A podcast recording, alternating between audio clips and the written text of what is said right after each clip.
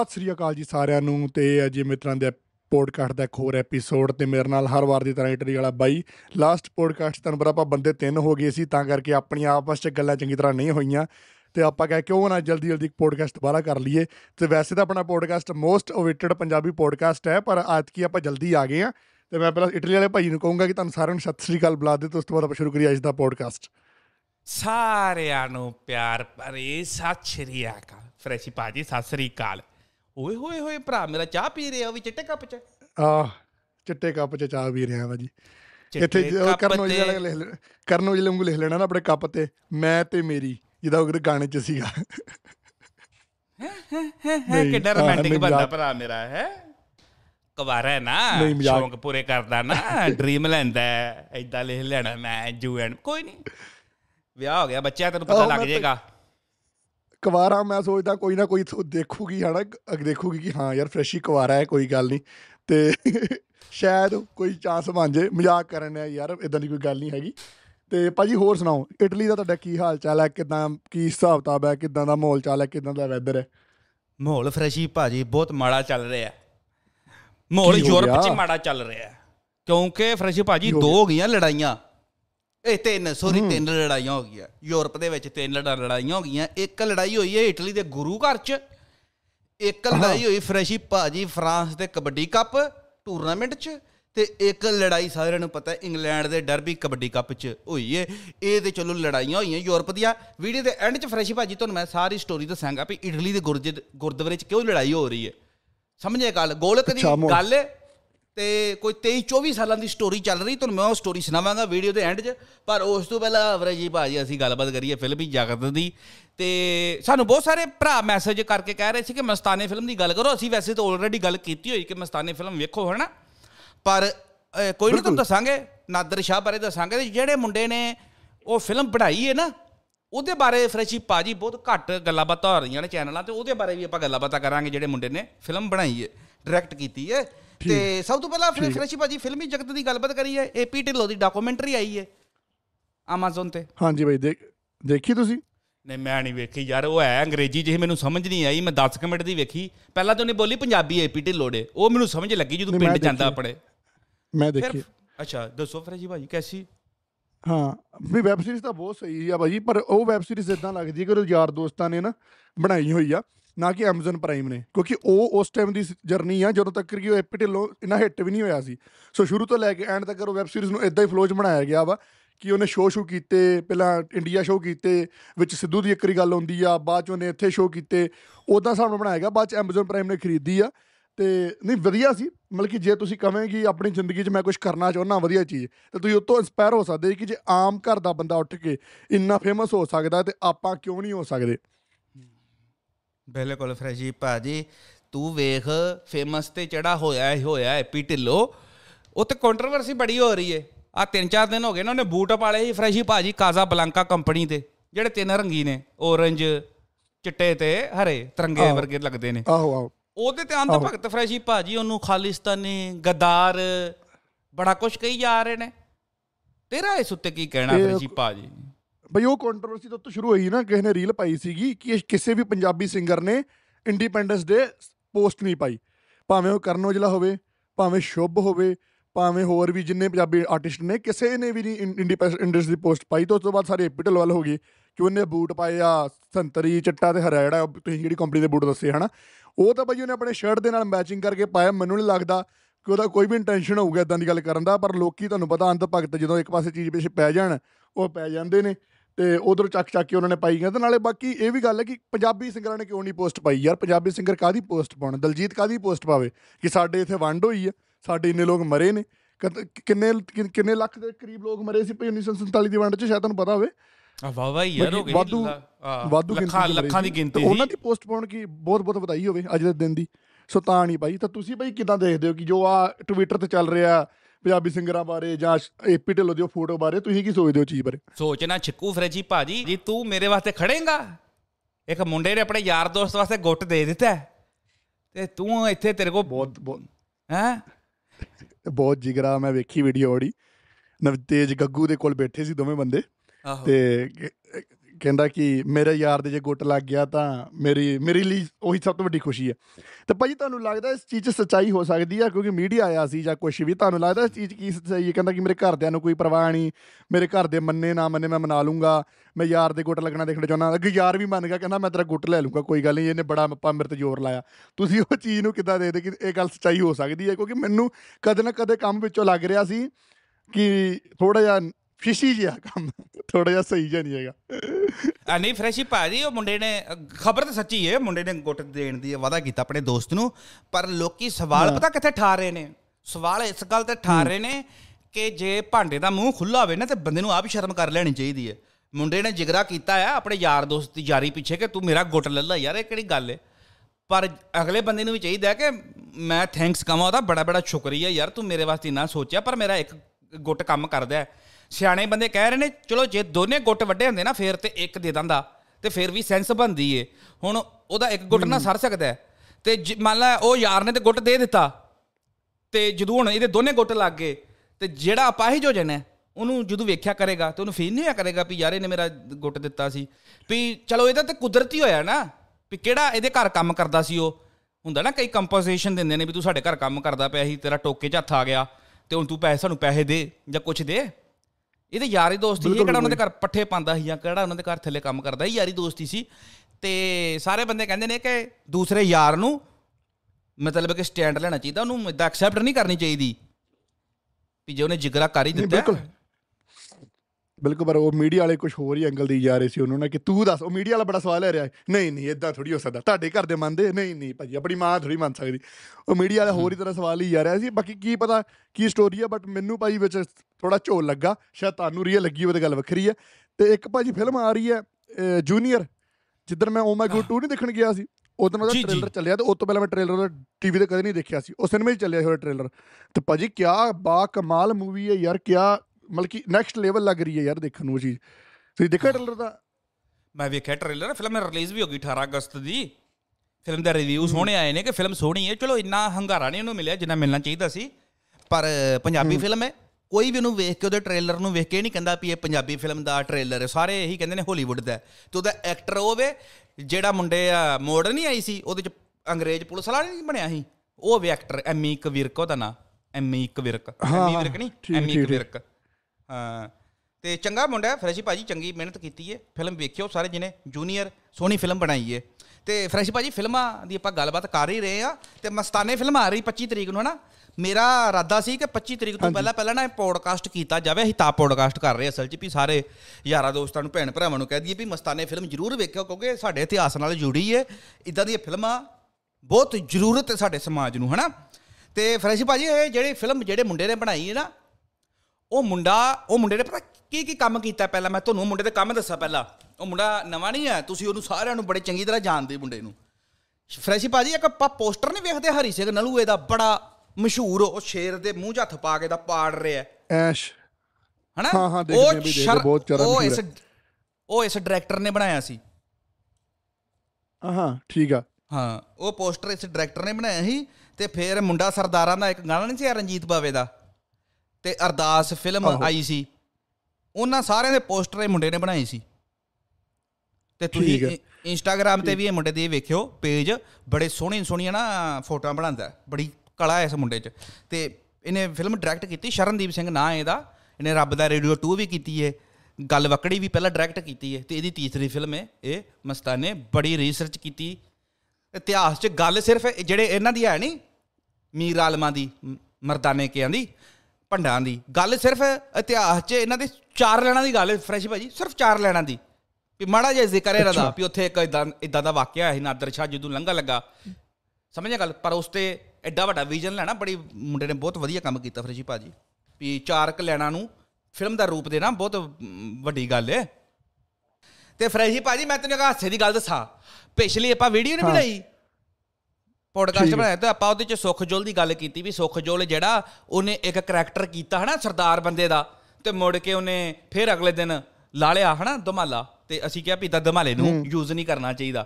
ਇੱਕ ਮੈਨੂੰ ਕਮੈਂਟ ਆਇਆ ਫਰੈਸ਼ੀ ਭਾਅ ਜੀ ਥੱਲੇ, ਕਹਿੰਦਾ ਹੁਣ ਉਹ ਮਸਤਾਨੇ ਫਿਲਮ ਵੀ ਆ ਲੱਗੀ ਹੈ, ਜੱਸੜ ਨੂੰ ਵੀ ਕਿਹਾ ਕਿ ਉਹਦੇ ਭੰਡਾਂ ਦੇ ਕਰੈਕਟਰ 'ਚ ਹੀ ਰਵੇ, ਮੈਂ ਕਹਿੰਦਾ ਵੀ ਬੜੀ ਸੈਂਸ ਵਾਲੀ ਗੱਲ ਕੀਤੀ, ਤੇਰੀ ਤੇ ਆਰਤੀ ਉਤਾਰਨੀ ਚਾਹੀਦੀ ਹੈ ਵੀ ਤੂੰ ਵੇਖ। ਪਹਿਲਾਂ ਤਾਂ ਸੋਚ, ਸੁਖਜੋਲ ਹੈ ਕੌਣ ਹੈ? ਸੁਖਜੋਲ ਐਕਟਰ ਹੈ? ਕੌਣ ਹੈ ਸੁਖਜੋਲ? ਤਰਸੇਮ ਜੱਸੜ ਕੌਣ ਹੈ? ਤਰਸੇਮ ਜੱਸੜ ਦੇ ਐਕਟਰ, ਸਿੰਗਰ, ਪੇਡ ਸਿੰਗਰ। ਬਿਲਕੁਲ, ਪੇਡ ਸਿੰਗਰਾਂ ਦੀ ਜੋਬ ਕੀ ਹੁੰਦੀ ਹੈ ਇਹਨਾਂ ਨੂੰ ਪਤਾ ਨਹੀਂ ਹੈ ਯਾਰ। ਅਸੀਂ ਹਮੇਸ਼ਾ ਗੱਲ ਕਰਦੇ ਹੁੰਦੇ ਵੀ ਇੱਕ ਬੰਦੇ ਦੇ ਹੱਥ ਵਾਸਤੇ ਚੀਜ਼ ਹੁੰਦੀ, ਇੱਕ ਬੰਦੇ ਦੇ ਹੱਥ ਵਾਸਤੇ ਨਹੀਂ ਹੁੰਦੀ। ਸੱਚੀ ਭਾਜੀ, ਇੱਕ ਬੰਦੇ ਦਾ ਆਪਣਾ ਚੈਨਲ ਹੁੰਦਾ ਹੈ, ਇੱਕ ਬੰਦੇ ਦੀ ਆਪਣੀ ਕ੍ਰੀਏਟੀਵਿਟੀ ਹੁੰਦੀ ਹੈ। ਜੇ ਸੁਖਜੋਲ ਨੇ ਫਿਲਮ ਬਣਾਈ, ਉਹ ਬਣਾਈ ਹੈ ਨਾ, ਉਹ ਰੀਲ ਉਹ ਉਹਨੇ ਲਿਖੀ ਹੈ, ਉਹਨੇ ਬਣਾਈ ਹੈ, ਉਹ 'ਚ ਐਕਟਰ ਵੀ ਆਪ ਹੈ, ਆਪ ਹੀ ਉਹ ਡਾਇਰੈਕਸ਼ਨ ਕਰ ਰਿਹਾ। ਤਰਸੇਮ ਜੱਸੜ ਨੇ ਆਪਣੀ ਫਿਲਮ ਲਿਖੀ, ਉਹਦਾ ਡਾਇਰੈਕਟਰ ਹੋਰ ਕੋਈ, ਉਹਦੀ ਨਹੀਂ ਸੋਝੀ ਆਈ ਦਿਮਾਗ 'ਚ। ਤੇ ਇੱਦਾਂ ਨਹੀਂ ਅਸੀਂ ਕਿਸੇ 'ਤੇ ਬੋਲੀ ਦਾ, ਸਾਨੂੰ ਪਤਾ ਕਿਹੜੇ ਬੰਦੇ ਨੇ ਕੀ ਕੀਤਾ, ਉਹਦਾ ਕੀ ਯੋਗਦਾਨ ਹੈ, ਤਾਂ ਹੀ ਬੋਲੀ ਦਾ। ਐਵੇਂ ਨਾ ਰਲਾ ਦਿਆ ਕਰੋ ਕਿਸੇ ਨੂੰ ਕਿਸੇ ਨਾਲ। ਤੇ ਸੁਖਜੋਲ ਮੁੰਡਾ ਚੰਗਾ ਹੈ, ਪਰ ਅਸੀਂ ਇਹ ਕਹਿੰਦੇ ਵੀ ਇਸਤੇਮਾਲ ਨਹੀਂ ਕਰਨਾ ਚਾਹੀਦਾ। ਸੁਖਜੋਲ ਨਾਲ ਕੋਈ ਦੁਸ਼ਮਣੀ ਨਹੀਂ, ਸੁਖਜੋਲ ਮੁੰਡਾ ਬਹੁਤ ਚੰਗਾ, ਗੇਮ ਖੇਡਦਾ ਉੱਥੇ ਤੱਕ ਬਹੁਤ ਚੰਗਾ ਹੈ, ਪਰ ਉਹ ਓਵਰ ਕਰ ਜਾਂਦਾ ਕਈ ਵਾਰੀ, ਇਸ ਕਰਕੇ ਅਸੀਂ ਕਹਿੰਦੇ ਹਾਂ। ਤੇ ਫਰਿਸ਼ ਭਾਅ ਜੀ, ਇੱਕ ਮੁੱਦਾ ਬਹੁਤ ਚੱਲ ਰਿਹਾ ਆਪਣੇ ਪੰਜਾਬ 'ਚ, ਮੀਟ ਦਾ। ਕਿਹੜਾ ਭਾਈ? ਕਿਹੜਾ ਮੀਟ ਦਾ? ਮੀਟ ਦਾ, ਹਾਂ ਦੀ ਮਥਾਰੂ ਡੋਗਲਿਆ ਡੋਗਲਿਆ, ਸਾਨੂੰ ਵੀ ਅਸੀਂ ਵੀ ਡੋਗਲੇ, ਅਸੀਂ ਵੀ ਡੋਗਲੇ। ਆਹ ਦੀ ਮਥਾਰੂ ਡੋਗਲਿਆ, ਜੇ ਕੌਣ ਹੈ ਜੇ ਦੀ ਮਥਾਰੂ ਡੋਗਲਿਆ? ਉਹ ਬੰਦੇ ਦੀ ਵੀਡੀਓ ਵਾਇਰਲ ਹੋ ਰਹੀ ਆ, ਤੋਂ ਮੁੱਦਾ ਦੁਬਾਰਾ ਚੱਲਿਆ ਨਾ, ਉਹੀ ਬੰਦੇ ਤੋਂ ਹੀ ਆਪਣਾ ਜਿਹੜਾ ਕਈ ਭਾਈ ਉਹਦੇ ਸਪੋਰਟਰ ਵੀ ਹੈਗੇ ਨੇ। ਮੈਂ ਕਹਿੰਦਾ ਟਿਕਟੋਕ ਤੇ ਕਮੈਂਟ ਦੇਖੇ ਮੈਂ ਉਹ ਵੀਡੀਓ ਤੋਂ ਬਾਅਦ ਲੋਕਾਂ ਦੇ, ਪਰ ਆਪਾਂ ਦੱਸਦੇ ਗੱਲ ਕਿਹੜੀ ਹੋਈ, ਪਰ ਮੈਂ ਕਮੈਂਟ ਤੁਹਾਨੂੰ ਦੱਸਦਾ। ਥੱਲੇ ਕਮੈਂਟ ਕਰ ਰਿਹਾ ਕੋਈ ਬੰਦਾ, ਵਿੱਕੀ ਥੋਮਸ ਸਾਡਾ ਸ਼ੇਰ, ਕਿਆ ਬਾਤ, ਵਿੱਕੀ ਸ਼ੇਰ ਨੇ ਖੰਘੇ ਨਹੀਂ ਦਿੱਤਾ ਬੰਦਾ। ਯਾਰ ਕਮਾਲ ਦੀ ਗੱਲ ਹੈ, ਤੁਸੀਂ ਹੈ ਨਾ, ਬਲਕਿ ਇਹੋ ਜਿਹੇ ਬੰਦੇ ਦੇ ਸਪੋਰਟਰ ਹੈਗੇ ਨਾ। ਗੱਲ ਭਾਜੀ ਕੀ ਹੋਈ ਸਾਰੀ? ਉਹ ਕਿਹੜੀ ਗੱਲ ਤੋਂ ਵੀਡੀਓ ਤੋਂ ਵਾਇਰਲ ਹੋਇਆ ਕੰਮ ਸਾਰਾ? ਉਹ ਸਾਰਿਆਂ ਨੂੰ ਪਤਾ ਹੀ ਹੈ, ਵਿੱਕੀ ਥੋਮਸ ਮੱਛੀ ਖਾਂਦਾ ਫੜਿਆ ਗਿਆ, ਮੱਛੀ ਖਾ ਰਿਹਾ ਸੀ ਉਹ ਕਿਸੇ ਹਾਤੇ 'ਤੇ ਖੜਾ ਹੋ ਕੇ, ਹੈ ਨਾ, ਅਤੇ ਫੜ ਲਿਆ ਕੇ ਸਿੰਘ ਨੇ, ਅਤੇ ਉਹ ਬਾਅਦ 'ਚ ਸਾਰਿਆਂ ਨੂੰ ਪਤਾ ਹੀ ਗੱਲ ਦਾ ਵੈਸੇ। ਪਰ ਮੁੱਦਾ ਤਾਂ ਇਹ ਚੱਲ ਰਿਹਾ ਨਾ ਕਿ ਮੀਟ ਖਾਣਾ ਚਾਹੀਦਾ ਕਿ ਨਹੀਂ ਖਾਣਾ ਚਾਹੀਦਾ, ਮੁੱਦਾ ਇਹ ਵੇ। ਅਤੇ ਫਰੈਸ਼ੀ ਭਾਅ ਜੀ, ਮੈਂ ਪੜ੍ਹ ਰਿਹਾ ਸੀ ਇਸ ਚੀਜ਼ ਉੱਤੇ, ਰਿਸਰਚ ਕਰ ਰਿਹਾ ਸੀ ਕਿ ਇਹ ਮਾਸ ਖਾਣਾ ਚਾਹੀਦਾ ਕਿ ਨਹੀਂ ਖਾਣਾ ਚਾਹੀਦਾ। ਅਤੇ ਮੈਨੂੰ ਲੱਭਿਆ ਇੱਕ ਚੀਜ਼ ਕਿ ਸਾਡਾ ਜਿਹੜਾ ਆਪਣਾ ਅਕਾਲ ਤਖਤ ਦਾ ਜਥੇਦਾਰ ਨਹੀਂ ਹੈ, ਕਿਉਂਕਿ ਸਾਰੇ ਸਿੱਖਾਂ ਨੇ ਉਹਦਾ ਹੁਕਮ ਮੰਨਣਾ ਹੁੰਦਾ ਜੋ ਅਕਾਲ ਤਖਤ ਦੇ ਜਥੇਦਾਰ ਨੇ ਕਹਿ ਦਿੱਤਾ, ਹੈ ਨਾ। ਅਤੇ ਅਕਾਲ ਤਖਤ ਦੇ ਜਥੇਦਾਰ ਨੇ 15 ਫਰਵਰੀ 1900, ਮੈਨੂੰ ਜਰ ਸਨ ਭੁੱਲ ਗਈ ਹੁਣ, 80 ਹੈਂ 1980, ਹਾਂ 15 ਫਰਵਰੀ 1980 ਨੂੰ ਸਾਧੂ ਸਿੰਘ ਭੋਰਾ ਸੀ ਉਸ ਟਾਈਮ ਦੇ ਅਕਾਲ ਤਖਤ ਦੇ ਜਥੇਦਾਰ। ਉਹਨਾਂ ਨੇ ਇਹ ਐਲਾਨ ਕੀਤਾ ਸੀ, ਮਤਲਬ ਕਿ ਜੋ ਵੀ ਸੀ, ਉਹਨਾਂ ਨੇ ਕਿਹਾ ਸੀ ਕਿ ਮਾਸ ਖਾ ਸਕਦੇ ਨੇ, ਝਟਕਾ ਹੋਵੇ ਪਰ ਖਾ ਸਕਦੇ ਨੇ। ਹਾਂ, ਇਹ ਅਸੀਂ ਬਿਲਕੁਲ ਸਾਧੂ ਸਿੰਘ ਨੇ ਕਿਹਾ ਸੀ, ਹੈ ਨਾ, ਭੋਰੇ ਨੇ। ਅਤੇ ਇੱਦਾਂ ਵੇ ਵੀ ਅਕਾਲ ਤਖਤ ਨੇ ਕਿਹਾ ਵੀ ਖਾ ਸਕਦੇ ਨੇ, ਠੀਕ ਹੈ। ਪਰ ਫਰੈਸ਼ੀ ਭਾਅ ਜੀ, ਤੇਰਾ ਕੀ ਓਪੀਨੀਅਨ ਹੈ ਅਕਾਲ ਤਖਤ ਨੂੰ? ਤੁਸੀਂ ਮਾੜਾ, ਹਾਲਾਂਕਿ ਸਾਡਾ ਹਰ ਇੱਕ ਸਿੱਖ ਦਾ ਫਰਜ਼ ਹੈ ਕਿ ਅਸੀਂ ਉਹਨਾਂ ਦੇ ਫੈਸਲੇ 'ਤੇ ਕਿੰਤੂ ਪਰੰਤੂ ਨਹੀਂ ਕਰ ਸਕਦੇ, ਪਰ ਤੇਰਾ ਕੀ ਕਹਿਣਾ ਹੋਵੇ ਕਿ ਫੈਸਲਾ ਸਹੀ ਹੈ ਕਿ ਗਲਤ ਹੈ? ਭਾਅ ਜੀ ਫੈਸਲੇ ਤਾਂ ਮੈਨੂੰ ਪਤਾ ਨਹੀਂ, ਪਰ ਮੈਨੂੰ ਇੰਨਾ ਪਤਾ ਕਿ ਜੇ ਵਿੱਕੀ ਥੋਮਸ ਜਗ੍ਹਾ ਕੋਈ ਆਮ ਬੰਦਾ ਹੁੰਦਾ ਨਾ, ਤਾਂ ਉਹਦੇ ਘਰ ਆਂਡੇ ਵੀ ਲੱਭ ਜਾਂਦੇ। ਅਤੇ ਉਹਦਾ ਜੋ ਜਲੂਸ ਕੱਢਣਾ ਸੀ ਲੋਕਾਂ ਨੇ, ਤੁਹਾਨੂੰ ਪਤਾ ਹੀ ਆ। ਹੁਣ ਰਹੀ ਗੱਲ ਕਿ ਆਪਣਾ ਖਾਣਾ ਜਿਹਦਾ ਨਹੀਂ ਖਾਣਾ ਜਿਹਦਾ, ਕਈ ਲੋਕ ਕਹਿੰਦੇ ਨੇ ਮਨ ਦੀ ਮੌਜ ਆ। ਪਿੱਛੇ ਸਿਮਰਜੀਤ ਸਿੰਘ ਮਾਨ ਨੇ ਵੀ ਇੱਕ ਇੰਟਰਵਿਊ ਗਈ ਸੀ ਕਿ ਮੈਂ ਤਾਂ ਖਾਂਦਾ, ਅਤੇ ਕਈ ਆਪਣੇ ਉੱਥੇ ਵੀ ਆਪਣੇ ਸ਼ਾਇਦ ਆਪਣੇ ਲੰਗਰ ਛਕ ਚਾਟ ਲੰਗਰ 'ਚ ਪਤਾ ਨਹੀਂ ਕਿੱਥੇ ਉੱਥੇ ਲੱਗਦਾ ਹਜ਼ੂਰ ਸਾਹਿਬ, ਹੈ ਨਾ, ਝਟਕਿਆ ਡਲਿਆਂ ਦਾ ਪਤਾ ਨਹੀਂ ਕੀ ਕੁਛ, ਹੈ ਨਾ, ਮੈਨੂੰ ਨਹੀਂ ਪਤਾ, ਮੈਂ ਉਸ ਬਾਰੇ ਨਹੀਂ ਬੋਲਣਾ।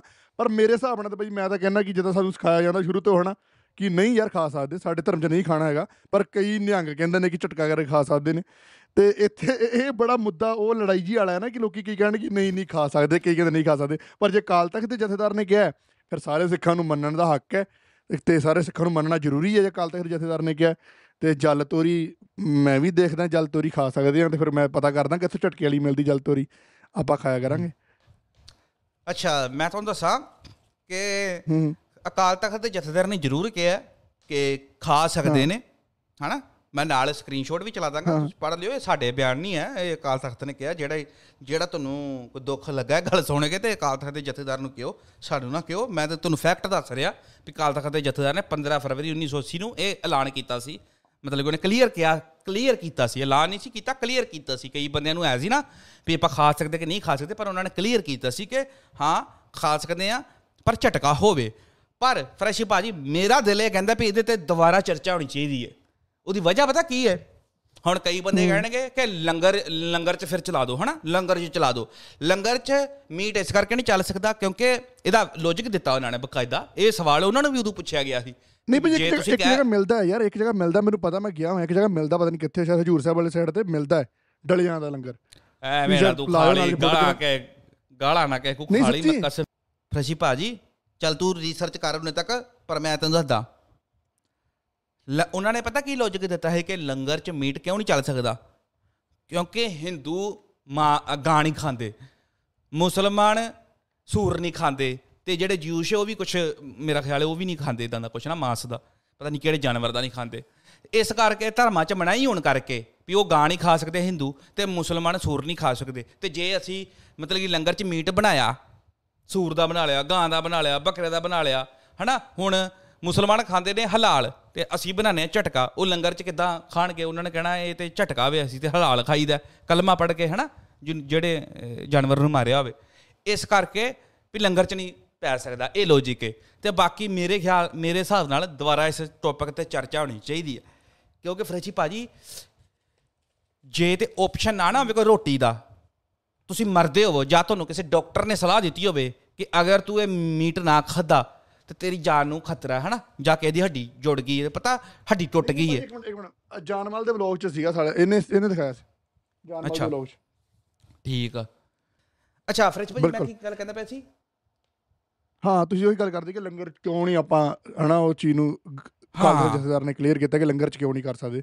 ਹਾਂ ਲੰਗਰ 'ਚ, ਹੈ ਨਾ, ਇਸ ਕਰਕੇ ਨਹੀਂ ਕਰ ਸਕਦੇ ਕਿਉਂਕਿ ਕਈ ਧਰਮਾਂ 'ਚ ਮਨਾ, ਅਤੇ ਇਸ ਕਰਕੇ ਲੰਗਰ 'ਚ ਐਡ ਨਹੀਂ ਕਰ ਸਕਦੇ। ਪਰ ਮੇਰੇ ਹਿਸਾਬ ਨਾਲ ਫਰੈਸ਼ੀ ਭਾਅ ਜੀ 'ਤੇ ਦੁਬਾਰਾ ਚਰਚਾ ਹੋਣੀ ਚਾਹੀਦੀ, ਕਿਉਂਕਿ ਉਹ ਟਾਈਮ ਹੋਰ ਸੀ ਫਰੈਸ਼ੀ ਭਾਅ ਜੀ, ਹੈ ਨਾ, ਜਾਂ ਤਾਂ ਚਲੋ ਅੱਜ ਦੇ ਟਾਈਮ ਵੀ ਖਾ ਸਕਦਾ, ਪਰ ਜੇ ਮੰਨ ਲਓ ਕਿਸੇ ਨੂੰ ਬਿਮਾਰੀ ਹੈ ਜਾਂ ਕਿਸੇ ਦੀ ਟੁੱਟ ਕੇ ਡਿੱਗ ਕੇ ਹੱਡੀ ਟੁੱਟ ਗਈ, ਹੈ ਨਾ, ਅਤੇ ਡਾਕਟਰ ਨੇ ਉਹਨੂੰ ਕਿਹਾ ਵੀ ਤੂੰ ਮੁਰਗੇ ਦੇ ਖਰੋੜੇ ਖਾਣੇ ਨੇ ਇੰਨੇ ਦਿਨ, ਪਤਾ ਖਰੋੜੇ ਖਾਣ ਨਾਲ ਹੱਡੀਆਂ ਮਜ਼ਬੂਤ ਹੋ ਜਾਂਦੀਆਂ, ਜਾਂ ਜਿਹਦੇ ਖਰੋੜੇ ਗਏ ਨੇ, ਬੱਕਰੇ ਦੇ ਗਏ ਨੇ, ਫਿਰ ਤਾਂ ਬੰਦਾ ਖਾ ਸਕਦਾ ਜਦੋਂ ਹੈਲਥ ਦੀ ਕਿਸੇ ਨੂੰ ਪ੍ਰੋਬਲਮ ਹੈ, ਜਾਂ ਕਿਤੇ ਕੋਈ ਜੰਗ ਲੜ ਰਹੇ ਨੇ ਉੱਥੇ ਫਲ ਫਰੂਟ ਨਹੀਂ ਹੈ ਖਾਣ ਨੂੰ, ਸਬਜ਼ੀਆਂ ਨਹੀਂ ਹੈ, ਫਿਰ, ਹੈ ਨਾ, ਬੰਦਾ ਉਸ ਹਾਲਾਤ 'ਚ ਖਾ ਸਕਦਾ। ਪਰ ਜਦੋਂ ਅੱਜ ਕੱਲ੍ਹ ਤਾਂ ਇੰਨਾ ਕੁਛ ਅਵੇਲੇਬਲ ਹੈ ਫਰੈਸ਼ੀ ਭਾਅ ਜੀ, ਮੈਂ ਵੈਜੀਟੇਰੀਅਨ, ਮੈਂ ਨਹੀਂ ਮਾਸ ਮੂਸ ਖਾਂਦਾ, ਫਰੈਸ਼ੀ ਖਾਂਦਾ, ਮੈਂ ਨਹੀਂ ਖਾਂਦਾ। ਕਈ ਬੰਦਿਆਂ ਨੂੰ ਹੋਏਗਾ ਵੀ, ਹੈ ਨਾ, ਮੈਂ ਨਹੀਂ ਖਾਂਦਾ, ਕਈ ਵਾਲ ਅਸੀਂ ਜ਼ਰੂਰ ਕੱਟੇ ਨੇ, ਪਰ ਮੈਂ ਪਹਿਲਾਂ ਖਾਂਦਾ ਰਿਹਾ ਜਦੋਂ ਨਸ਼ੇ ਕਰਦੇ ਸੀ ਨਾ, ਉਦੋਂ ਤਾਂ ਬੜੀ ਧੁੱਖ ਕੱਢੀ, ਸ਼ਰਾਬ ਵੀ ਪੀਂਦੇ ਸੀ। ਹੁਣ ਕਿੰਨੇ ਸਾਲ ਹੋ ਗਏ ਨੇ, 4-5 ਸਾਲ ਹੋ ਗਏ ਫਰੈਸ਼ੀ ਭਾਅ ਜੀ ਮੈਂ ਮੀਟ ਮੂਟ ਵੀ ਨਹੀਂ ਖਾਂਦਾ, ਆਂਡਾ ਉਂਡਾ ਵੀ ਨਹੀਂ। ਅਤੇ ਮੇਰੇ ਹਿਸਾਬ ਨਾਲ ਦੁਬਾਰਾ ਚਰਚਾ ਹੋਣੀ ਚਾਹੀਦੀ ਹੈ, ਖਾ ਸਕਦਾ ਬੰਦਾ ਪਰ ਹਾਲਾਤ 'ਤੇ ਡਿਪੈਂਡ ਹੈ ਵੀ ਕਿਹੜਾ ਹਾਲਾਤ ਹੈ, ਮੇਰੇ ਹਿਸਾਬ ਨਾਲ ਇੱਦਾਂ ਹੋਣਾ ਚਾਹੀਦਾ। ਬਾਕੀ ਸਾਡੇ ਵੱਡੇ ਵਡੇਰੇ ਵੇਖਣ, ਕਾਲ ਤਖ਼ਤ ਵੇਖਿਆ, ਆਪਾਂ ਉਹਨਾਂ ਦੀ ਹਿਸਾਬ ਨਾਲ ਚੱਲਣਾ, ਹੈ ਨਾ, ਜੋ ਸਾਨੂੰ ਉਹ ਕਹਿਣਗੇ, ਮੈਂ ਅਸੀਂ ਤਾਂ ਆਪਾਂ ਆਪਣਾ ਸੁਝਾਅ ਦੇ ਸਕਦੇ। ਮੈਂ ਕਿਹਾ ਵਿੱਕੀ ਥੋਮਸ ਨੂੰ ਕਿਹੜਾ ਭਾਈ ਕਹਿਣਾ ਜਿਹਦੇ ਇਸ ਟਾਈਮ ਜੰਗ ਥੋੜ੍ਹੀ ਲੱਗੀ ਹੈ, ਜਿਹੜਾ ਮੈਂ ਕਹਿੰਦਾ ਕਿ ਮੈਂ ਖਾਊਂਗਾ ਹੀ ਖਾਊਂਗਾ। ਜਦੋਂ ਤੁਸੀਂ ਗੱਲ ਕੀਤੀ ਕਿ ਹਾਂ ਪੁਰਾਣੇ ਸਮੇਂ ਜੰਗਾਂ ਚੱਲਦੀਆਂ ਸੀ, ਉਦੋਂ ਕੁਝ ਹੋਰ ਭੋਜਨ ਦੀ ਨਹੀਂ ਹੈਗਾ ਸੀ ਜਗ੍ਹਾ, ਉਦੋਂ ਛਕਿਆ ਗਿਆ, ਹੈ ਨਾ। ਅਤੇ ਵਿੱਕੀ ਥੋਮਸ ਨੂੰ ਪੁੱਛਣਾ ਚਾਹੀਦਾ ਕਿ ਹੁਣ ਜੰਗ ਲੱਗੀ ਹੈ ਕੋਈ, ਜਿਹੜੇ ਤੂੰ ਚਸਕੇ ਕਰਕੇ ਕਹਿੰਦਾ ਕਿ ਇੱਕ ਮੱਛੀ ਹੋਰ ਫਰਾਈ ਕਰ, ਇੱਕ ਮੱਛੀ ਹੋਰ ਫਰਾਈ ਕਰ, ਮੈਂ ਇੱਕ ਹੋਰ ਖਾਊਂਗਾ, ਨਪਾਖਾ ਨੰਗਲ ਡੈਮ ਦੀ ਮੱਛੀ ਹੈ, ਮੈਂ ਇੱਕ ਹੋਰ ਖਾਊਂਗਾ। ਅਤੇ ਦੱਸ ਇਹ ਕੋਈ ਜੰਗ ਥੋੜ੍ਹੀ ਲੱਗੀ ਹੈ ਇਸ ਟਾਈਮ।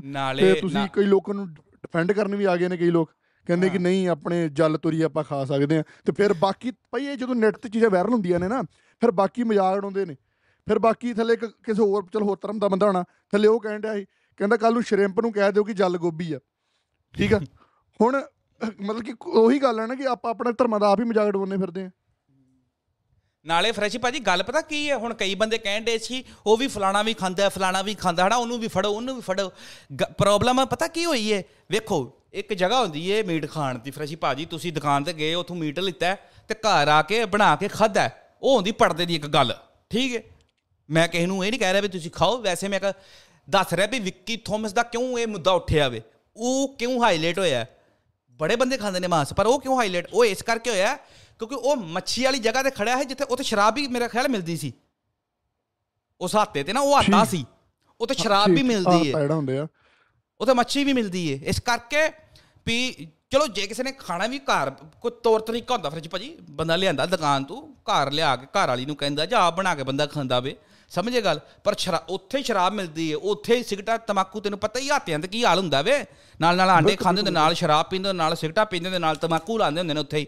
ਇਸ ਕਰਕੇ ਉਹ ਮੁੱਦਾ ਜ਼ਿਆਦਾ ਉੱਠਿਆ ਵੀ ਹਾਤੇ 'ਤੇ ਉਹ ਖੜਾ ਸੀ, ਉਹ ਸ਼ਾਇਦ ਘਰ ਬਣਾ ਕੇ ਖਾ ਲੈਂਦਾ ਅਤੇ ਸ਼ਾਇਦ ਇੰਨਾ ਮੁੱਦਾ ਨਾ ਹੁੰਦਾ। ਅਤੇ ਹਾਲਾਂਕਿ ਮੇਰੇ ਹਿਸਾਬ ਨਾਲ ਤਾਂ ਘਰ ਵੀ ਨਹੀਂ ਖਾਣਾ ਚਾਹੀਦਾ ਜਦੋਂ ਸਾਡੇ ਕੋਲ ਓਪਸ਼ਨ ਹੈ ਨੇ ਸਬਜ਼ੀਆਂ ਦੇ, ਫਲ ਫਰੂਟ ਦੇ ਇੰਨਾ ਕੁਛ ਆ ਗਿਆ।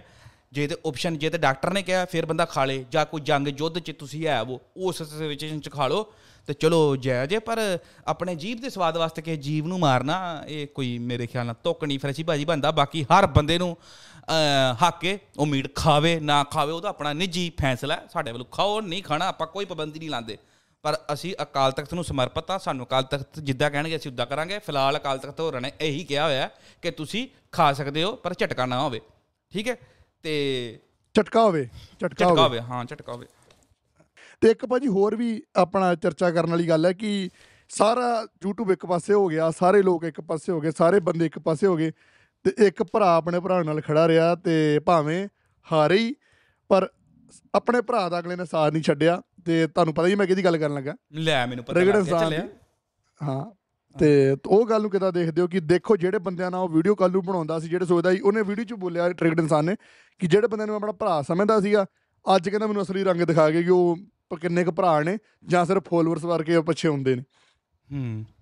ਹਾਂ, ਫਿਰ ਅਸੀਂ ਭਾਜੀ ਗੱਲਬਾਤ ਕਰ ਰਹੇ ਨੇ ਜਿਹੜਾ ਬਿੱਗ ਬੋਸ ਹੋਇਆ ਸੀ ਨਾ, ਅਭਿਸ਼ੇਕ ਦਾ ਭਰਾ ਟ੍ਰਿਗਡ ਇਨਸਾਨ, ਉਹ ਅਭਿਸ਼ੇਕ ਦਾ ਟ੍ਰਿਗਡ ਇੱਕ ਪਾਸੇ ਦੋਨੇ, ਅਤੇ ਬਾਕੀ ਐਲਵਿਸ਼ ਦੇ ਨਾਲ ਵੇਖ ਲਓ ਕਿੰਨੇ ਬੰਦੇ ਸੀ, ਹੈ ਨਾ, ਕਿੰਨੇ ਸਰਕਾਰੀ ਬੰਦੇ, ਕਿੰਨੇ ਯੂਟਿਊਬਰ, ਕਿੰਨਾ ਤੰਤਰ ਸੀ ਉਹਦੇ ਨਾਲ, ਸਿੰਗਰ ਵੇਖ ਲਓ ਤੁਸੀਂ, ਸਿੰਗਰ ਕਿੰਨੇ ਪੰਜਾਬੀ ਸਿੰਗਰ, ਪੋਲੀਟੀਸ਼ੀਅਨ, ਬੜੀ ਸਪੋਰਟ ਸੀ ਯਾਰ ਐਲਵਿਸ਼ ਯਾਦਵ ਨੂੰ, ਅਤੇ ਇੱਕ ਪਾਸੇ ਟ੍ਰਿਗਡ ਇਨਸਾਨ ਆਪਣੇ ਭਰਾ ਇਕੱਲੇ ਨੂੰ ਸਪੋਰਟ ਕਰਨ ਡਿਆ। ਉਹਨੂੰ ਇੰਨੀਆਂ ਗਾਲਾਂ ਵਿਚਾਰੇ ਨੂੰ ਪੈਂਦੀਆਂ ਸੀ ਨਾ, ਅੰਧ ਭਗਤ ਐਲਵਿਸ਼ ਯਾਦਵ ਦੇ ਇੰਨੀਆਂ ਗਾਲਾਂ ਕੱਢਦੇ ਸੀ ਨਾ ਉਹਨੂੰ, ਕਿਉਂਕਿ ਉਹਨਾਂ ਦੀ ਤਾਦਾਦ ਜ਼ਿਆਦਾ ਸੀ, ਸੰਖਿਆ ਜ਼ਿਆਦਾ ਸੀ, ਪਰ ਉਹ ਮੁੰਡਾ ਹਿੱਲਿਆ ਨਹੀਂ, ਉਹਨੇ ਪੈਰ ਨਹੀਂ ਪਿੱਛੇ ਕੀਤਾ।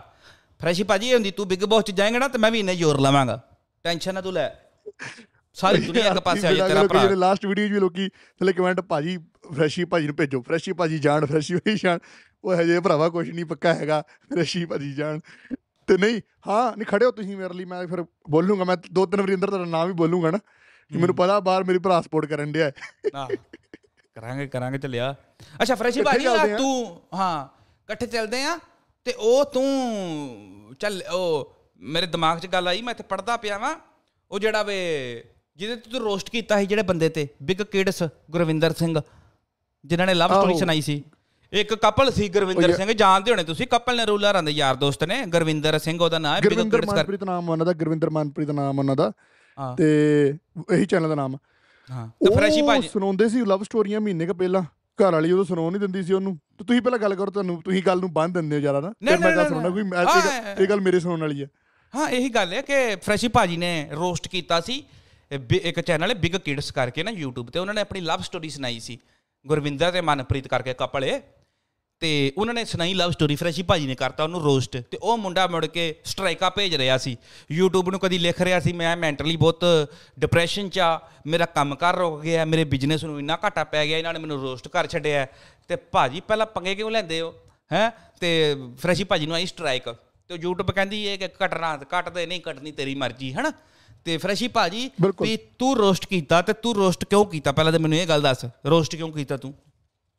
ਭਾਅ ਜੀ ਰੋਸਟ ਆਪਾਂ ਸਾਰਿਆਂ ਨੂੰ ਕਰੀਏ ਜਿਹੜੀ ਚੀਜ਼ ਗਲਤ ਲੱਗਦੀ ਆ, ਲਵ ਸਟੋਰੀ ਜੇ ਤੁਸੀਂ ਸੁਣਾਓਗੇ ਆਪਣੀਆਂ, ਠੀਕ ਆ, ਕਿ ਲੋਕਾਂ ਨੂੰ ਕਿ ਸਾਡੇ ਆਪਣਾ ਮੈਂ ਇੱਦਾਂ ਫਸ ਗਈ, ਮੈਂ ਇਹਨੂੰ ਰਾਤੀ ਨੰਬਰ ਮੰਗ ਲਿਆ, ਦਿਨੇ ਮੈਂ ਫਿਰ ਮਿਲਣ ਚੱਲ ਗਈ, ਉਸ ਤੋਂ ਬਾਅਦ ਅਗਰ ਆਪਾਂ ਫਿਰ ਮਿਲੇ, ਫਿਰ ਮੇਰੀ ਫਰੈਂਡ ਬੜੀ ਓਪਨ ਮਾਈਂਡਡ ਹੈ ਅਤੇ ਉਹਨੇ ਕਿਹਾ ਹੈ ਕਿ ਕੋਈ ਨਾ ਤੁਸੀਂ ਮੇਰਾ ਨੰਬਰ ਤੋਂ ਨਾ ਗੱਲ ਕਰ ਲਓ, ਫਿਰ ਮੈਨੂੰ ਪਹਿਲਾਂ ਮਿਸ ਕਾਲ ਕੀਤੀ, ਅਤੇ ਇੱਦਾਂ ਕਰਦੇ ਸੀ ਉੱਦਾਂ ਕਰਦੇ ਸੀ, ਫਿਰ ਇਹ ਵਿਆਹ 'ਤੇ ਦਾਰੂ ਪੀ ਕੇ ਇਹਨਾਂ ਨੇ ਮੈਨੂੰ ਪ੍ਰਪੋਜ਼ ਕੀਤਾ। ਜੇ ਇੱਦਾਂ ਦੀ ਗੱਲਾਂ ਸੁਣਾਓਗੇ ਲੋਕਾਂ ਨੂੰ ਸਕੀਮਾਂ ਦੇਵੋਗੇ ਕਿ ਕਿੱਦਾਂ ਕਿੱਦਾਂ ਮੈਂ ਫਸੀ ਹਾਂ, ਅਤੇ ਫਿਰ ਉਹ 'ਤੇ ਭਾਅ ਜੀ ਕੋਈ ਨਾ ਕੋਈ ਰਿਐਕਸ਼ਨ ਤਾਂ ਆਊਗਾ ਹੀ। ਹੁਣ ਤੁਸੀਂ ਆਪਣੇ ਕਮੈਂਟ ਤਾਂ ਥੱਲੇ ਡਿਲੀਟ ਕਰ ਦਿੰਦੇ ਜੇ ਤੁਹਾਡਾ ਗਲਤ ਆਵੇ, ਅਤੇ ਫਿਰ ਲੋਕ ਤੁਹਾਨੂੰ ਕਿੱਦਾਂ ਰਿਐਕਸ਼ਨ ਦੇਣ? ਉੱਦਾਂ ਤਾਂ ਕਹਿੰਦੇ ਗਾਇਜ਼ ਸਾਨੂੰ ਪਿਆਰ ਦਿਆ ਕਰੋ, ਜਦੋਂ ਗਾਇਜ਼ ਤੁਹਾਨੂੰ ਪਿਆਰ ਦੇਣ 'ਤੇ ਆ ਗਏ ਨੇ ਕਿ ਗਾਇਜ਼ ਤੁਹਾਨੂੰ ਸੱਚ ਦੱਸਣ ਕਿ ਤੁਹਾਡਾ ਕੀ ਰਿਐਲਿਟੀ ਹੈ, ਉਦੋਂ ਤੁਸੀਂ ਗਾਇਜ਼ ਨੂੰ ਸਟ੍ਰਾਈਕਾਂ ਭੇਜਦੇ ਹੋ। ਹੁਣ ਉਹਨਾਂ ਨੇ ਸਟ੍ਰਾਈਕ ਮੈਨੂੰ ਭੇਜੀ, ਸਟ੍ਰਾਈਕ 'ਚ ਪਹਿਲਾਂ ਬੜਾ ਲੈਟਰ ਤਗੜੇ ਸੀ, ਇੱਕ ਦਿਨ ਉਹਨਾਂ ਦੀ ਮੈਨੂੰ ਤਾਂ ਯੂਟਿਊਬ ਲੈਂਡ 'ਤੇ ਮੇਲ ਕੀਤੀ ਨਾ ਕਿ ਹਾਂ ਤੁਹਾਡਾ ਆਹ ਗੱਲ ਹੋਈ ਹੈ ਅਤੇ ਤੁਹਾਨੂੰ ਆਪਾਂ ਫੇਰ ਯੂਜ਼ 'ਚ ਰੱਖਿਆ, ਕੱਟਣਾ ਕੱਢ ਦਿਉ, ਨਹੀਂ ਕੱਟਣਾ ਕੱਢ ਦਿਉ, ਹੈ ਨਾ। ਹੁਣ ਸਟ੍ਰਾਈਕ ਭੇਜਣ ਦਾ ਤਰੀਕਾ ਦਾ, ਪਰ ਉਹਨਾਂ ਨੇ ਸਟ੍ਰਾਈਕ ਭੇਜੀ ਕਿ ਨਹੀਂ ਮੈਨੂੰ ਮੈਂਟਲੀ ਟੌਰਚਰ ਹੋ ਰਿਹਾ, ਮੈਂ ਹੋਰ ਕੰਮ 'ਤੇ ਫੋਕਸ ਨਹੀਂ ਕਰ ਪਾ ਰਿਹਾ। ਹੋਰ ਕੰਮ ਹੈ ਕਿਹੜਾ ਮੇਰੇ ਵੀਰ, ਹੋਰ ਕੰਮ ਹੈ ਕਿਹੜਾ? ਕਿਹੜੇ ਕੰਮ 'ਤੇ ਫੋਕਸ ਕਰਨਾ? ਤੂੰ ਵਲੋਗ ਹੀ ਬਣਾਉਣੇ ਨੇ, ਉੱਤੇ 10 ਤੂੰ ਕਮੈਂਟ ਤਾਂ ਆਪ ਡਿਲੀਟ ਕਰ ਦੇਣਾ, ਤੈਨੂੰ ਕਿਹੜਾ ਟੌਰਚਰ ਕਰ ਰਿਹਾ ਮੈਂਟਲੀ? ਮੇਰੀ ਫੈਮਿਲੀ ਮੈਨੂੰ ਟੌਰਚਰ ਕਰ ਰਹੀ ਹੈ, ਅਤੇ ਫਿਰ ਨਾ ਪਾਓ, ਤੂੰ ਆਪਣਾ ਡਿਲੀਟ ਕਰਦੇ ਪਹਿਲਾਂ ਨਾ, ਨਵਾਂ ਇਹ ਚੀਜ਼ਾਂ ਕਰਿਆ ਕਰੋ। ਹੁਣ ਜੇ ਮੈਂ ਨਾ ਬੋਲਦਾ ਕੋਈ ਹੋਰ ਬੋਲਦਾ, ਫਿਰ ਕੀ ਕਰਦਾ? ਚੱਲ ਤੂੰ ਮੇਰੇ 'ਤੇ ਸਟ੍ਰਾਈਕ ਭੇਜਤੀ, ਮੇਰੀ ਵੀਡੀਓ ਡਿਲੀਟ ਹੋ ਗਈ, ਮੰਨ ਲਾ ਹੋ ਜਾਂਦੀ ਕਰਕੇ ਸਟ੍ਰਾਈਕ ਨਾਲ ਵੀਡੀਓ ਡਿਲੀਟ ਹੋ ਜਾਂਦੀ, ਮੰਨ ਲਾ ਮੇਰੀ ਹੋ ਗਈ, ਕੀ ਗੱਲ ਬਾਕੀਆਂ ਦੀ ਵੀ ਕਰ ਲੇਗਾ, ਕਿੰਨੇ ਕੁ ਚੈਨਲਾਂ ਦੀ ਕਰ ਲੇਗਾ, ਕੱਲ੍ਹ ਨੂੰ ਇੱਥੇ ਕਿੰਨੇ ਬੰਦੇ ਥੱਲੇ ਬੋਲਦੇ, ਕਿੰਨਿਆਂ ਨੂੰ ਰੋਕ ਲੇਗਾ। ਅਤੇ ਪਤਾ ਨਹੀਂ ਲੋਕੀ ਭਾਅ ਜੀ ਦੱਸ, ਜੇ ਤੁਸੀਂ ਨੈੱਟ 'ਤੇ ਆਉਂਦੇ ਹੋ ਅਤੇ ਅੱਗੇ ਉਹ ਸੱਚ ਸੁਣਨ ਦਾ ਵੀ ਜਿਗਰਾ ਰੱਖਿਆ ਕਰੋ। ਹਾਂ ਤੁਸੀਂ ਲਵ ਸਟੋਰੀਆਂ ਸੁਣਾਉਂਦੇ ਹੋ, ਲੋਕਾਂ ਦੇ ਬੱਚਿਆਂ ਨੂੰ ਵਿਗਾੜਦੇ ਹੋ ਕਿ ਕਿੰਨੇ ਵਜੇ ਰਾਤੀ ਫੋਨ ਲਾਓ, ਕਿੰਨੇ ਵਜੇ ਕੁੜੀ ਫਸਦੀ ਹੈ, ਕਿੱਦਾਂ ਫਸਦੀ ਹੈ, ਕਿੱਥੇ ਨੰਬਰ ਸੁੱਟੋ, ਕਿਹੜੀ ਬੱਸ 'ਚੋਂ ਨੰਬਰ ਚੁੱਕੋ। ਅਤੇ ਇਹ ਫਿਰ ਇਹਦਾ ਤਾਂ ਫਿਰ ਇਹੀ ਹੋਣਾ ਸੀ, ਮੈਂ ਰੋਸਟ ਕਰਤਾ ਭਾਅ ਜੀ ਫਿਰ ਚੱਕ ਕੇ, ਅਤੇ ਫਿਰ ਸਟ੍ਰਾਈਕ ਆਈ ਅਤੇ ਯੂਟਿਊਬ ਨੇ ਨਹੀਂ ਅਪਰੂਵ ਕੀਤੀ ਅਜੇ ਉਹਨਾਂ ਦੀ। ਬਿਲਕੁਲ ਬਿਲਕੁਲ, ਨਹੀਂ ਨਹੀਂ ਫਰੈਸ਼ੀ ਭਾਅ ਜੀ ਗੱਲ ਤਾਂ ਵਾਲੀ ਸਹੀ ਹੈ ਵੀ ਪਹਿਲਾਂ ਹੀ ਪੰਗੇ ਨਾਲ ਉਹ ਹੈ ਨਾ, ਲਵ ਸਟੋਰੀਆਂ ਇੱਦਾਂ ਦੀ ਸੁਣਾਉਂਦੇ ਕਿਉਂ ਉਹ। ਹਾਲਾਂਕਿ ਇਹ ਇਹਦੀ ਮੈਂ ਵੀਡੀਓ ਵੇਖੀ ਹੈ ਲਵ ਸਟੋਰੀ ਵਾਲੀ, ਇਹ ਵਿਚਾਰਾ ਚੱਕ ਰਿਹਾ ਵਿੱਚ, ਇਹ ਨਹੀਂ ਸੁਣਾਉਣਾ ਚਾਹੁੰਦਾ ਪਿਆ ਸਟੋਰੀ। ਤੁਸੀਂ ਵੀ ਵੇਖਿਓ, ਤੁਸੀਂ ਆਪੇ ਤੁਹਾਨੂੰ ਸ਼ਕਲ ਤੋਂ ਪਤਾ ਲੱਗ ਜਾਣਾ ਮੁੰਡਾ ਤੇ ਲਵ ਸਟੋਰੀ ਸੁਣਾਉਣਾ ਨਹੀਂ ਚਾਹ ਰਿਹਾ। ਕੁੜੀ ਉਹਨੂੰ ਧੱਕੇ ਨਾਲ ਕਹਿ ਰਹੀ ਵੀ ਲਵ ਸਟੋਰੀ ਸੁਣਾਈ ਹੈ, ਮੁੰਡਾ ਹਾਲਾ ਟਾਲ ਵੀ ਰਿਹਾ ਉਹਨੂੰ ਵੀ ਨਹੀਂ ਨਹੀਂ ਇੱਦਾਂ ਨਹੀਂ ਗੱਲਬਾਤ ਹੋਈ, ਮੈਂ ਤਾਂ ਤੈਨੂੰ ਪਹਿਲਾਂ ਨੰਬਰ ਮੰਗਿਆ ਹੀ ਨਹੀਂ। ਉਹ ਕਹੇ ਨਹੀਂ ਤੂੰ ਮੰਗਿਆ, ਉਹ ਕਹਿੰਦਾ ਮੈਂ ਤਾਂ ਮੰਗਿਆ ਹੀ ਨਹੀਂ। ਮਤਲਬ ਕਿ ਸਮਝ ਉਹ ਚਾਹ ਨਹੀਂ ਰਿਹਾ ਸੀ, ਉਹ ਦੱਸ ਵੀ ਰਿਹਾ ਵੀਡੀਓ 'ਚ ਕਹਿੰਦਾ ਕਿ ਮੈਂ ਨਹੀਂ ਸੀ ਚਾਹੁੰਦਾ। ਉਹ ਕੁੜੀ ਕਹਿੰਦੀ ਵੀ ਪਈ, ਕਹਿੰਦੀ ਇਹਨਾਂ ਦਾ ਮਨ ਨਹੀਂ ਸੀ ਹੈ, ਅਤੇ ਜਦੋਂ ਨਹੀਂ ਸੀ ਮਨ ਕਿਉਂ ਅਗਲੇ ਨੂੰ ਹੈ ਨਾ ਵੀ ਕੰਪੈਲ ਕਰਦੇ ਧੱਕੇ ਨਾਲ ਬਣਾਈਏ ਬਣਾਈਏ ਲਵ ਸਟੋਰੀ। ਮਾਂ ਪਿਓ ਦੀ ਵੀ ਇੱਜ਼ਤ ਹੁੰਦੀ ਹੈ, ਤੇਰੇ ਭਰਾ ਨੇ ਵੀ ਕੱਲ੍ਹ ਨੂੰ ਉੱਠਣਾ ਬਹਿਣਾ ਯਾਰਾਂ ਦੋਸਤਾਂ 'ਚ ਕੀ ਅਗਲਾ ਕਿਸੇ ਨੇ ਦਾਰੂ ਪੀਤੀ 'ਚ ਕਹਾ ਤਾ ਨਾ ਵੀ ਤੇਰੀ ਭੈਣ ਤੇ ਨੰਬਰ ਫਿਰ ਫੜਦੀ ਫਿਰਦੀ ਹੈ ਸ਼ੋਪਿੰਗ ਮੋਲਾਂ 'ਚ ਯੂਟਿਊਬ 'ਤੇ। ਅਗਲੇ ਨੇ ਜਦੋਂ ਹਿੱਟ ਕੀਤੀ ਨਾ ਇੱਥੇ ਗੱਲ, ਸਮਝਿਆ ਕਰੋ ਥੋੜ੍ਹਾ ਜਿਹਾ ਯਾਰ, ਸਮਝਿਆ ਕਰੋ ਭੈਣ ਭਰਾਵਾਂ ਵਾਲੇ ਤੁਸੀਂ ਪਿਓ ਵਾਲੇ ਹੋ। ਮੈਂ ਕਿਹਾ ਵਿਆਹ 'ਚ ਬੰਦਾ ਸੋ ਪਰਦੇ ਰੱਖਦਾ ਕਿ ਕਿੱਦਾਂ ਕਿੱਦਾਂ ਰਿਸ਼ਤਾ ਹੋਇਆ, ਕਿੱਦਾਂ ਕਿੱਦਾਂ ਆਪਾਂ ਲਵ ਸਟੋਰੀ ਕਿੱਦਾਂ ਕਿੱਦਾਂ ਹੈ ਨਾ, ਕਿ ਆ ਮੈਨੂੰ ਇੱਥੇ ਮਿਲੇ ਆ, ਆਪਣਾ ਪੜ੍ਹਦੇ ਸੀ ਇਕੱਠੇ।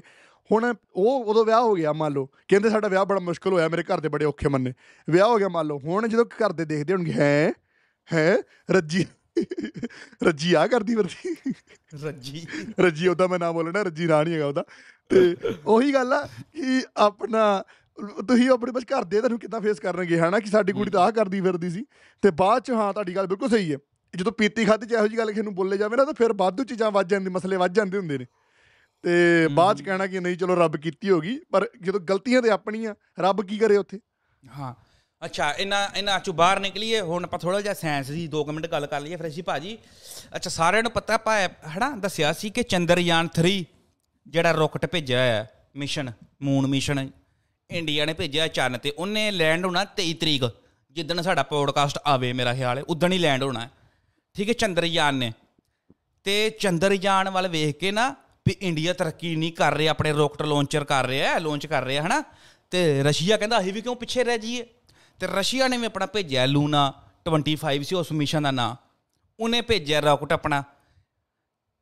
ਅੱਛਾ ਇੰਡੀਆ ਨੇ ਇੰਨੀ ਮਿਹਨਤ ਕੀਤੀ ਵੇਖ ਲੈ ਹੈ, ਇੰਨੇ ਚਿਰਾਂ ਤੋਂ ਲੱਗੇ ਨੇ, ਅਤੇ ਇਹਨਾਂ ਨੇ ਦਬਦਬਾ ਫਰੈਸ਼ੀ ਭਾਜੀ ਤਿਆਰ ਕਰਕੇ ਅਤੇ ਭੇਜ ਵੀ ਦਿੱਤਾ, ਅਤੇ ਉਹ ਕਰੈਸ਼ ਹੋ ਗਿਆ, ਮਤਲਬ ਕਿ ਲੈਂਡ ਨਹੀਂ ਹੋਇਆ, ਉਹ ਕਰੈਸ਼ ਹੋ ਗਿਆ ਚੰਨ 'ਚ ਜਾ ਕੇ ਵੱਜਾ। ਅਤੇ ਇਹ ਕਾਹਲੀ ਦਾ ਨਤੀਜਾ ਫਰੈਸ਼ੀ ਭਾਜੀ, ਕਾਹਲੀ ਦਾ ਨਤੀਜਾ, ਰਸ਼ੀਅਨ ਕਾਮਯਾਬ ਨਹੀਂ ਹੋਏ, ਮੇਰਾ ਸਿਰਫ ਇਹ ਕਹਿੰਦਾ ਮਤਲਬ ਕਿ ਰਸ਼ੀਅਨ ਕਾਮਯਾਬ ਨਹੀਂ ਹੋਏ ਕਾਹਲੀ ਕਰਕੇ ਥੋੜ੍ਹੀ। ਤਾਂ ਉਹਨਾਂ ਨੇ ਬਾਅਦ 'ਚ ਲਾਂਚ ਕੀਤਾ ਸੀ ਨਾ, ਤਾਂ ਮੈਨੂੰ 3-4 ਦਿਨ ਹੀ ਹੋਏ ਲਾਂਚ ਕੀਤੇ ਲੂਨਾ 25 ਨੂੰ ਹੈ ਨਾ। ਸੋ ਉਹਨਾਂ ਕੋਲ ਟੈਕਨੋਲੋਜੀ ਜ਼ਿਆਦਾ ਹੈ, ਉਹ ਜਲਦੀ ਪਹੁੰਚ ਸਕਦੇ ਨੇ, ਅਤੇ ਆਪਣੇ ਥੋੜ੍ਹਾ ਬਜਟ 'ਚ ਰਹਿ ਕੇ ਚੱਲਦੇ ਨੇ। ਪਰ ਹਜੇ ਵੀ ਆਪਣੇ ਦੇ ਅਪਡੇਟ ਇਹ ਹੈਗੀ ਆ ਕਿ ਸ਼ਾਇਦ ਉਹ 23 ਅਗਸਤ ਨੂੰ ਕਹਿ ਰਹੇ ਨੇ ਕਿ ਪਹੁੰਚ ਜੇ, ਅਤੇ ਉਹਨਾਂ ਦੇ ਇੱਕ ਬਿਆਨ ਵੀ ਆਇਆ ਨਾ ਚੇਅਰਮੈਨ ਦਾ ਕਿ ਹੋ ਸਕਦਾ ਇਹ 'ਚ ਇੰਜਨ ਫੇਲ ਹੋ ਜਾਣ, ਹੋ ਸਕਦਾ ਇਹਦੇ ਸੈਂਸਰ ਫੇਲ ਹੋ ਜਾਣ, ਹੋ ਸਕਦਾ ਕਹਿੰਦਾ ਇਹਦਾ ਲੈਂਡਿੰਗ ਵਾਲਾ ਜਿਹੜਾ ਹੁੰਦਾ ਨਾ ਕੌਂਸਲ ਉਹ ਵੀ ਫੇਲ ਹੋ ਜੇ। ਕਹਿੰਦਾ ਪਰ ਆਪਾਂ ਨੂੰ ਇੱਦਾਂ ਤਿਆਰ ਕੀਤਾ ਕਿ ਇਹ ਲੈਂਡ ਕਰੂਗਾ ਹੀ ਕਰੂਗਾ, ਸਭ ਕੁਝ ਫੇਲ ਹੋ ਜੇ ਫਿਰ ਵੀ ਇਹ ਮੂਨ 'ਤੇ ਲੈਂਡ ਕਰੇਗਾ ਹੀ ਕਰੇਗਾ ਚੰਦਰਯਾਨ। ਅਤੇ ਬਾਕੀ ਦੇਖੋ ਹਾਂ ਕਾਹਲੀ ਦਾ ਨਤੀਜਾ ਭਾਅ ਜੀ ਜ਼ਿਆਦਾ ਰੇਸ, ਉਹ ਕਹਿੰਦਾ ਕਛੂਏ ਦੀ ਚਾਲ ਨਹੀਂ ਹੁੰਦੀ, ਜਿਹੜਾ ਇੱਕ ਖਰਗੋਸ਼ ਅਤੇ ਕਛੂਏ ਦੀ ਰੇਸ ਸੀਗੀ, ਉਹ ਕੰਮ ਹੋਇਆ ਬਸ ਇੱਥੇ ਕਿ ਮੈਂ ਖਰਗੋਸ਼ ਪਹਿਲਾਂ ਪਹੁੰਚਣਾ ਚਾਹੁੰਦਾ ਸੀ ਪਰ ਪਹੁੰਚਿਆ ਨਹੀਂ। ਹਾਂ ਕਿਉਂਕਿ ਅੱਜ ਕੱਲ੍ਹ ਰੇਸ ਲੱਗੀ ਨਾ ਸਾਰੇ ਅਮਰੀਕਾ 'ਚ, ਆਪਣੇ ਯੂਰਪ 'ਚ, ਰਸ਼ੀਆ 'ਚ, ਇੰਡੀਆ 'ਚ, ਚੰਨ 'ਤੇ ਦੁਬਾਰਾ ਫਿਰ ਰੇਸ ਸ਼ੁਰੂ ਹੋ ਗਈ ਨਾ ਵੀ ਕਿਹੜਾ ਪਹਿਲਾਂ ਪਹੁੰਚਦਾ। ਅਤੇ ਕਈ ਬੰਦੇ ਕਹਿੰਦੇ ਨੇ ਵੀ ਇੰਡੀਆ ਦੇ ਜਿਹੜਾ ਰੋਕਟ ਹੈ ਉਹਨੂੰ ਇੰਨੇ ਦਿਨ ਲੱਗੇ ਨੇ, ਮਤਲਬ ਕਿ ਮਹੀਨਾ ਹੋ ਗਿਆ ਉਹਨੂੰ ਭੇਜੇ ਨੂੰ ਹੈ ਨਾ, ਅਜੇ ਤੱਕ ਨਹੀਂ ਪਹੁੰਚਿਆ। ਅਤੇ ਰਸ਼ੀਆ ਨੇ ਪਹਿਲਾਂ ਭੇਜਿਆ ਅਤੇ ਉਹਦਾ ਕਿੱਦਾਂ ਪਹੁੰਚ ਗਿਆ। ਇੰਡੀਆ ਨੇ ਕੀਤੀ ਬੱਚਤ, ਇਹ ਭੇਜ ਰਿਹਾ ਬਿਨਾਂ ਮਤਲਬ ਕਿ ਘੱਟ ਤੇਲ ਖਰਚੇ, ਪੰਜਾਬੀ 'ਚ ਸਮਝਾਉਣਾ ਹੋਵੇ ਤਾਂ ਬਿਲਕੁਲ ਘਾਟੇ ਦਾ ਮਤਲਬ ਘੱਟ ਤੇਲ ਲੱਗੇ, ਠੀਕ ਹੈ। ਅਤੇ ਇਸ ਕਰਕੇ ਨਾ ਅਤੇ ਰਸ਼ੀਆ ਕੋਲ ਤੇਲ ਤੂਲ ਵਾਧੂ, ਉਹ ਕਹਿੰਦਾ ਚੱਕੋ ਕੰਮ ਸਪੀਡ ਇਸ ਕਰਕੇ। ਅਤੇ ਭਾਅ ਜੀ ਇੱਕ ਤੁਸੀਂ ਉਹ ਵੀ ਵੀਡੀਓ ਦੇਖੀ ਹੋਣੀ ਬੜੇ ਇੰਟਰਨੈਟ 'ਤੇ ਵਾਇਰਲ ਹੋ ਰਹੀ ਆ ਕਿ ਉਹ ਪੁਲਿਸ ਵਾਲਾ ਕੋਈ ਹੈਗਾ ਆ ਉੱਧਰੋਂ ਆਪਣਾ ਝਾਰਖੰਡ ਸਾਈਡ ਦਾ ਕੁਛ ਵੀ ਹੈ ਨਾ, ਉਹਨੇ ਇੱਕ ਮੋਟਰਸਾਈਕਲ ਰੋਕਦਾ, ਉਹ ਕੁੜੀ ਮੁੰਡਾ ਮੋਟਰਸਾਈਕਲ 'ਤੇ ਬੈਠੇ ਹੁੰਦੇ ਹੈ ਨਾ, ਅਤੇ ਉਹ ਸਟਿੱਕਰ ਉੱਥੇ ਲੱਗਾ ਹੁੰਦਾ ਮੂਸੇ ਵਾਲੇ ਦਾ, ਅਤੇ ਉਹਦੇ ਵੱਲ ਸਟਿੱਕਰ ਵੱਲ ਉਂਗਲ ਕਰਕੇ ਕਹਿੰਦਾ ਕਿ ਇਹ ਸਿੱਧੂ ਕਿਸ ਕੀ ਫੋਟੋ ਲਗਾਈ ਹੈ, ਜੇ ਤੂੰ ਅੱਤਵਾਦੀ ਹੈ ਨਾ। ਉਹ ਦੇਖੀ ਵੀਡੀਓ ਭਾਈ ਤੁਸੀਂ? ਲੈ ਕਿੰਨੇ ਨਹੀਂ ਵੇਖੀ ਉਹ ਵੀਡੀਓ ਮਾਮਾ, ਸਾਰਿਆਂ ਨੇ ਵੇਖੀ ਉਹ ਵੀਡੀਓ। ਆਹੋ ਯਾਰ ਪੁਲਿਸ ਵਾਲਾ ਕਿੱਡਾ ਬਗੈਰਤ ਇਨਸਾਨ ਹੈ। ਇਹ ਅਸਲ 'ਚ ਅਸਰ ਪਤਾ ਕਿਹਦਾ ਫਰੈਸ਼ੀ ਭਾਅ ਜੀ, ਉਹ ਜਿਹੜੇ ਬਹਿ ਕੇ ਮੇਜਰ ਗੁਰਵਾਰੀ ਨਹੀਂ 24 ਘੰਟੇ ਕਹਿੰਦਾ ਹੁੰਦਾ ਅੱਤਵਾਦੀ ਅੱਤਵਾਦੀ ਅੱਤਵਾਦੀ, ਇਹ ਉਹਦਾ ਅਸਰ ਹੈ। ਬਿਲਕੁਲ ਇਹ ਉਹਦਾ ਅਸਰ ਹੈ ਫਰਸ਼ੀ ਭਾਜੀ। ਤਾਂ ਹੀ ਤੇ ਮੈਂ ਕਹਿਣਾ ਹੁੰਦਾ ਵੀ ਇਹਨਾਂ ਨੂੰ ਨੱਥ ਪਾਣੀ ਬੜੀ ਜ਼ਰੂਰੀ, ਮੇਜਰ ਗੁਰਵਾਰੀਆ ਵਰਗਿਆਂ ਨੂੰ, ਗੋਦੀ ਮੀਡੀਆ ਨੂੰ। ਇਹ ਟੁੱਟੇ ਛਿੱਤਰ ਵਾਂਗੂ ਵਧੀ ਜਾ ਰਹੇ ਨੇ, ਸਾਡੇ ਬੰਦੇ ਇਹਨਾਂ ਨੂੰ ਕੁਛ ਕਹਿੰਦੇ ਨਹੀਂ ਅਤੇ ਇਹ ਉਹਨਾਂ ਨੂੰ ਅੱਤਵਾਦੀ ਅੱਤਵਾਦੀ ਕਹਿ ਕੇ। ਹੁਣ ਏ ਪੀ ਢਿੱਲੋਂ ਨੇ ਬੂਟ ਪਾਏ ਸੀ, ਉਹਦੇ ਥੱਲੇ ਵੀ ਕਹਿੰਦੇ ਪਏ ਸੀ ਇਹਨੂੰ ਲੋੜ ਹੈ ਲੋਰੈਂਸ ਬਿਸ਼ਨੋਈ ਦੀ, ਲੋਰੈਂਸ ਬਿਸ਼ਨੋਈ ਬਈਆ ਕੀ ਜੈ, ਇੱਦਾਂ ਬੰਦੇ ਕਹਿਣ ਡੇ ਉਹਨੂੰ, ਏ ਪੀ ਢਿੱਲੋਂ ਨੂੰ ਨਾ। ਆਓ ਥੱਲੇ ਉਹ ਕਮੈਂਟ ਕਰਨ ਡੇ ਸੀ ਲੋਰੈਂਸ ਬਿਸ਼ਨੋਈ ਕੀ ਜੈ ਬਟਨ ਕਲਿੱਕ ਹੇਅਰ, ਇੱਦਾਂ ਦੇ ਕਮੈਂਟ ਆਉਂਦੇ ਨੇ ਇੰਸਟਾਗ੍ਰਾਮ 'ਤੇ। ਆਹੋ, ਅਤੇ ਹੁਣ ਆਹ ਪੁਲਿਸ ਵਾਲੀ ਜਿਹੜੀ ਆਈ ਹੈ, ਇਹ ਸ਼ਾਇਦ ਦਾ ਨਾਂ ਭੂਸ਼ਣ ਕੁਮਾਰ ਸੀ ਅਤੇ ਝਾਰਖੰਡ ਪੁਲਿਸ ਦਾ ਹੈਗਾ। ਅਤੇ ਹੁਣ ਇਹ ਬਾਅਦ ਵਿੱਚ ਮਾਫ਼ੀ ਮੰਗ ਗਿਆ, ਸ਼ਾਇਦ ਲੇਟੈਸਟ ਇੰਟਰਵਿਊ ਦੇਖੀ ਹੋਵੇ। ਆਹੋ, ਬਾਅਦ ਵਿੱਚ ਕਹਿੰਦਾ ਕਿ ਉਹ ਵੀ ਮੈਂ ਵੇਖੀ। ਆਹ ਫਰਜੀ ਭਾਜੀ ਕੀ ਕਹਿੰਦਾ ਭਾਈ, ਸਲਿਪ ਆਫ ਟੰਗ ਹੋ ਗਈ। ਕਹਿੰਦਾ ਮੇਰੀ ਸਲਿਪ ਆਫ ਟੰਗ ਸੀ, ਨੌਲੇਜ ਮੈਨੂੰ ਘੱਟ ਸੀਗੀ ਅਤੇ ਮੈਂ ਉਹਦੇ ਮਾਂ ਪਿਓ ਤੋਂ ਮਾਫ਼ੀ ਮੰਗਦਾ ਹਾਂ। ਦੋ ਉਹ ਕਿ ਜੇ ਹੈ ਨਾ, ਕਿਉਂਕਿ ਉਹ ਪੱਤਰਕਾਰ ਨੇ ਕਿਹਾ ਨਾ ਕਿ ਤੈਨੂੰ ਤੁਹਾਨੂੰ ਪਤਾ ਹੈ ਕਿ ਉਹਦੇ ਮਾਂ ਪਿਓ ਕਿੰਨੇ ਚਿਰ ਦਾ ਇਨਸਾਫ ਦੀ ਗੁਹਾਰ ਲਾ ਰਹੇ ਨੇ ਸਰਕਾਰ ਤੋਂ, ਅਤੇ ਤੁਹਾਡੀ ਇਹ ਵੀਡੀਓ ਉਹਨਾਂ ਦੇ ਦਿਲ 'ਤੇ ਕਿੱਦਾਂ ਵੱਜੇਗੀ ਕਿ ਤੁਸੀਂ ਉਹਨਾਂ ਦੇ ਪੁੱਤ ਨੂੰ ਅੱਤਵਾਦੀ ਕਹਿ ਰਹੇ ਹੋ। ਬਿਲਕੁਲ ਬਿਲਕੁਲ, ਜਿਹੜੀ ਮਾਫ਼ੀ ਮਾਫ਼ੀ ਕੀ ਯਾਰ, ਇਹ ਅਸਲ 'ਚ ਸਾਰਾ ਗੋਦੀ ਮੀਡੀਆ ਦਾ ਕੀਤਾ ਕਰਾਇਆ ਵੇ ਨਫ਼ਰਤ, ਜਿਹੜਾ 24 ਘੰਟੇ ਬਹਿ ਕੇ ਅੱਤਵਾਦੀ ਖਾਲਿਸਤਾਨੀ ਕਹਿੰਦੇ ਰਹਿੰਦੇ ਨੇ, ਉਹਨਾਂ ਦਾ ਨਤੀਜਾ ਫਰਸ਼ੀ ਭਾਜੀ ਆ ਇਹ। ਤਾਂ ਪੁਲਿਸ ਵਾਲੇ ਨੂੰ ਵੇਖੋ ਤੁਸੀਂ, ਪੁਲਿਸ ਵਾਲਾ ਪੜ੍ਹਿਆ ਲਿਖਿਆ ਹੋ ਕੇ ਉਹਨੂੰ ਇਹ ਲੱਗਦਾ ਕਿ ਇਹ ਅੱਤਵਾਦੀ ਹੈ ਸਿੱਧੂ ਮੂਸੇ ਵਾਲਾ, ਅਤੇ ਆਮ ਜਿਹੜੇ ਛੋਟੇ ਮੋਟੇ ਮੁੰਡੇ ਨੇ ਜਿਹੜੇ ਸਕੂਲ ਜਾਂਦੇ ਨੇ, ਕੁੜੀਆਂ ਕੋਲਜ ਜਾਂਦੀਆਂ, ਉਹ ਵੀ ਇੱਦਾਂ ਹੀ ਸੋਚਦੀਆਂ ਨੇ, ਉਹ ਵੀ ਅੱਤਵਾਦੀ ਸੋਚਦੀਆਂ ਨੇ। ਬਿਲਕੁਲ ਬਾਈ, ਉਹ ਸਾਰੇ ਪੰਜਾਬੀ ਸਿੰਗਰਾਂ ਨੂੰ, ਮੈਂ ਉਹੀ ਸਾਰੇ ਪੰਜਾਬੀ ਸਿੰਗਰਾਂ ਨੂੰ ਉਹ ਖਾਲਿਸਤਾਨੀ ਕਹਿੰਦੇ ਨੇ, ਸਾਰਿਆਂ ਨੂੰ। ਤੁਹਾਡੀ ਗੱਲ ਬਿਲਕੁਲ ਸਹੀ। ਜਿਹੜਾ ਮੇਜਰ ਦੀ ਇੱਕ ਪਿੱਛੇ ਤੁਸੀਂ ਵੀਡੀਓ ਯੂਜ਼ ਕੀਤੀ ਜਿਹਦੇ 'ਚ ਉਹ ਕੁੜੀ ਉਹਨੂੰ ਬੋਲ ਰਹੀ ਹੈ ਸਿੱਧੂ ਮੂਸੇਵਾਲਾ ਵੀ ਤੁਸੀਂ ਮੈਂ ਹੈ। ਸੋ ਸਾਰਿਆਂ ਨੂੰ ਉਹਨਾਂ ਨੂੰ ਲੱਗਦਾ ਕਿ ਹਾਂ ਜਿਹੜੇ ਬੰਦੇ ਪੰਜਾਬ ਦੇ ਹੱਕਾਂ ਦੀ ਗੱਲ ਕਰਦੇ, ਉਹ ਸਿੱਧੂ ਮੂਸੇਵਾਲੇ ਕਰੀ ਗਾਣਾ ਵੀ ਗਾਇਆ ਫਾਰਮ ਪ੍ਰੋਟੈਕਟ 'ਤੇ, ਉਹ ਸਾਰੇ ਅੱਤਵਾਦੀ ਨੇ, ਕਿਉਂਕਿ ਇੱਦਾਂ ਦਾ ਨੈਰੇਟਿਵ ਬਣਾਇਆ ਜਾਂਦਾ। ਪਰ ਗਲਤ ਹੈ ਬਾਈ, ਜੋ ਵੀ ਹੈ ਗਲਤ ਹੈ। ਉਹ ਅੱਜ ਖਬਰ ਨਹੀਂ ਆ ਕੇ ਨਿਕਲ ਕੇ ਆਈ ਯਾਰ, ਉਹਦਾ ਜਿਹੜੇ ਸਿੱਧੂ ਮੂਸੇਵਾਲੇ ਦੇ ਕਾਤਲ ਸੀ ਉਹਨਾਂ ਨੇ ਜਾ ਕੇ BJP ਦਾ ਇੱਕ ਬੰਦਾ ਸੀ, ਉਹਦਾ ਨਾਂ ਕੀ ਸੀ ਫਰੈਸ਼ ਭਾਜੀ ਮੈਨੂੰ ਨਾਂ ਭੁੱਲ ਗਿਆ, ਵਿਕਾਸ ਸਿੰਘ ਹੈ ਨਾ, ਉਹਦੇ ਉਹਨੇ ਟ੍ਰੇਨਿੰਗ ਟਰੂਨਿੰਗ ਦਵਾਈ ਇਹਨਾਂ ਨੂੰ ਸਾਰੀ, ਮਤਲਬ ਉਹਦੀ ਉਹਨੇ ਪਨਾਹ ਦਿੱਤੀ ਸਿੱਧੂ ਮੂਸੇ ਵਾਲੇ ਦੇ ਕਾਤਲਾਂ ਨੂੰ, ਜਿਹੜਾ BJP ਦਾ ਮੈਂ ਕਹਿਣ ਡਿਆ ਵਾ ਵਿਕਾਸ ਸਿੰਘ। ਵੇਖ ਲੈ ਕਿੱਥੇ ਤੱਕ ਕਨੈਕਸ਼ਨ। ਮੈਂ ਤਾਂ ਫਰੈਸ਼ੀ ਭਾਜੀ ਪਹਿਲੇ ਦਿਨ ਤੋਂ ਨਹੀਂ ਕਹਿੰਦਾ ਪਿਆ ਯਾਰ, ਇਹ ਸਾਰਾ ਜਿਹੜਾ ਚੱਕਰੇ ਨਾ ਇਹ ਮਰਾਇਆ ਹੈ ਸਰਕਾਰ ਨੇ। ਸਿੱਧੂ ਮੂਸੇ ਵਾਲਾ ਉਹਨੇ ਪੰਜਾਬ ਜਦੋਂ ਦਾ ਉਹਨੇ ਪੰਜਾਬ ਗੀਤ ਗਾਇਆ ਸੀ ਨਾ ਫਰੈਸ਼ੀ ਭਾਜੀ, ਇਹ ਉਦੋਂ ਦਾ ਨਜ਼ਰਾਂ 'ਚ ਚੜ੍ਹ ਗਿਆ ਸੀ ਸਿੱਧੂ ਮੂਸੇ ਵਾਲਾ ਇਹਨਾਂ ਏਜੰਸੀਆਂ ਦੇ, ਵੀ ਇਹ ਬੰਦਾ ਮਾਰਨਾ ਵੇ। ਅਤੇ ਆਪਾਂ ਫਰੈਂਚ ਭਾਜੀ ਐਂਡ ਵੱਲ ਵਧੀਏ ਹੁਣ, ਐਂਡ ਵਾਲਾ ਆਪਾਂ ਗੱਲਬਾਤ ਕਰਨੀ। ਐਂਡ ਲਈ ਸਾਡੇ ਕੋਲ ਟੋਪਿਕ ਹੈਗਾ ਇਟਲੀ ਦੇ ਗੁਰੂ ਘਰ 'ਚ ਲੜਾਈ। ਟੋਪਿਕ ਨਹੀਂ ਹੈਗਾ ਇਹ, ਬੜਾ ਸੀਰੀਅਸ ਮੁੱਦਾ, ਗੱਲ ਹੁਣ ਸੁਣ ਕੇ ਜਾਇਓ ਸਾਰੇ ਜੀ ਨੇ, ਇਹ ਕੋਈ ਐਸੀ ਵੈਸੀ ਗੱਲ ਨਹੀਂ, ਪਰ ਤੁਹਾਨੂੰ ਮੈਂ ਪੂਰੀ ਡਿਟੇਲ 'ਚ ਗੱਲ ਦੱਸਦਾ। ਅੱਛਾ ਫਰੈਸ਼ੀ ਭਾਜੀ, ਸਾਡੇ ਇੱਥੇ ਨਾ ਇਟਲੀ 'ਚ ਇੱਕ ਸ਼ਹਿਰ ਪੈਂਦਾ ਪੋਰਦੇਨੋਨੇ, ਉਹ ਸ਼ਹਿਰ ਦਾ ਨਾਂ ਹੈ ਪੋਰਦੇਨੋਨੇ। ਉੱਥੇ ਸਨ 2000 ਦੇ ਵਿੱਚ ਇੱਕ ਗੁਰਦੁਆਰਾ ਖੁੱਲ੍ਹਦਾ, ਠੀਕ ਹੈ।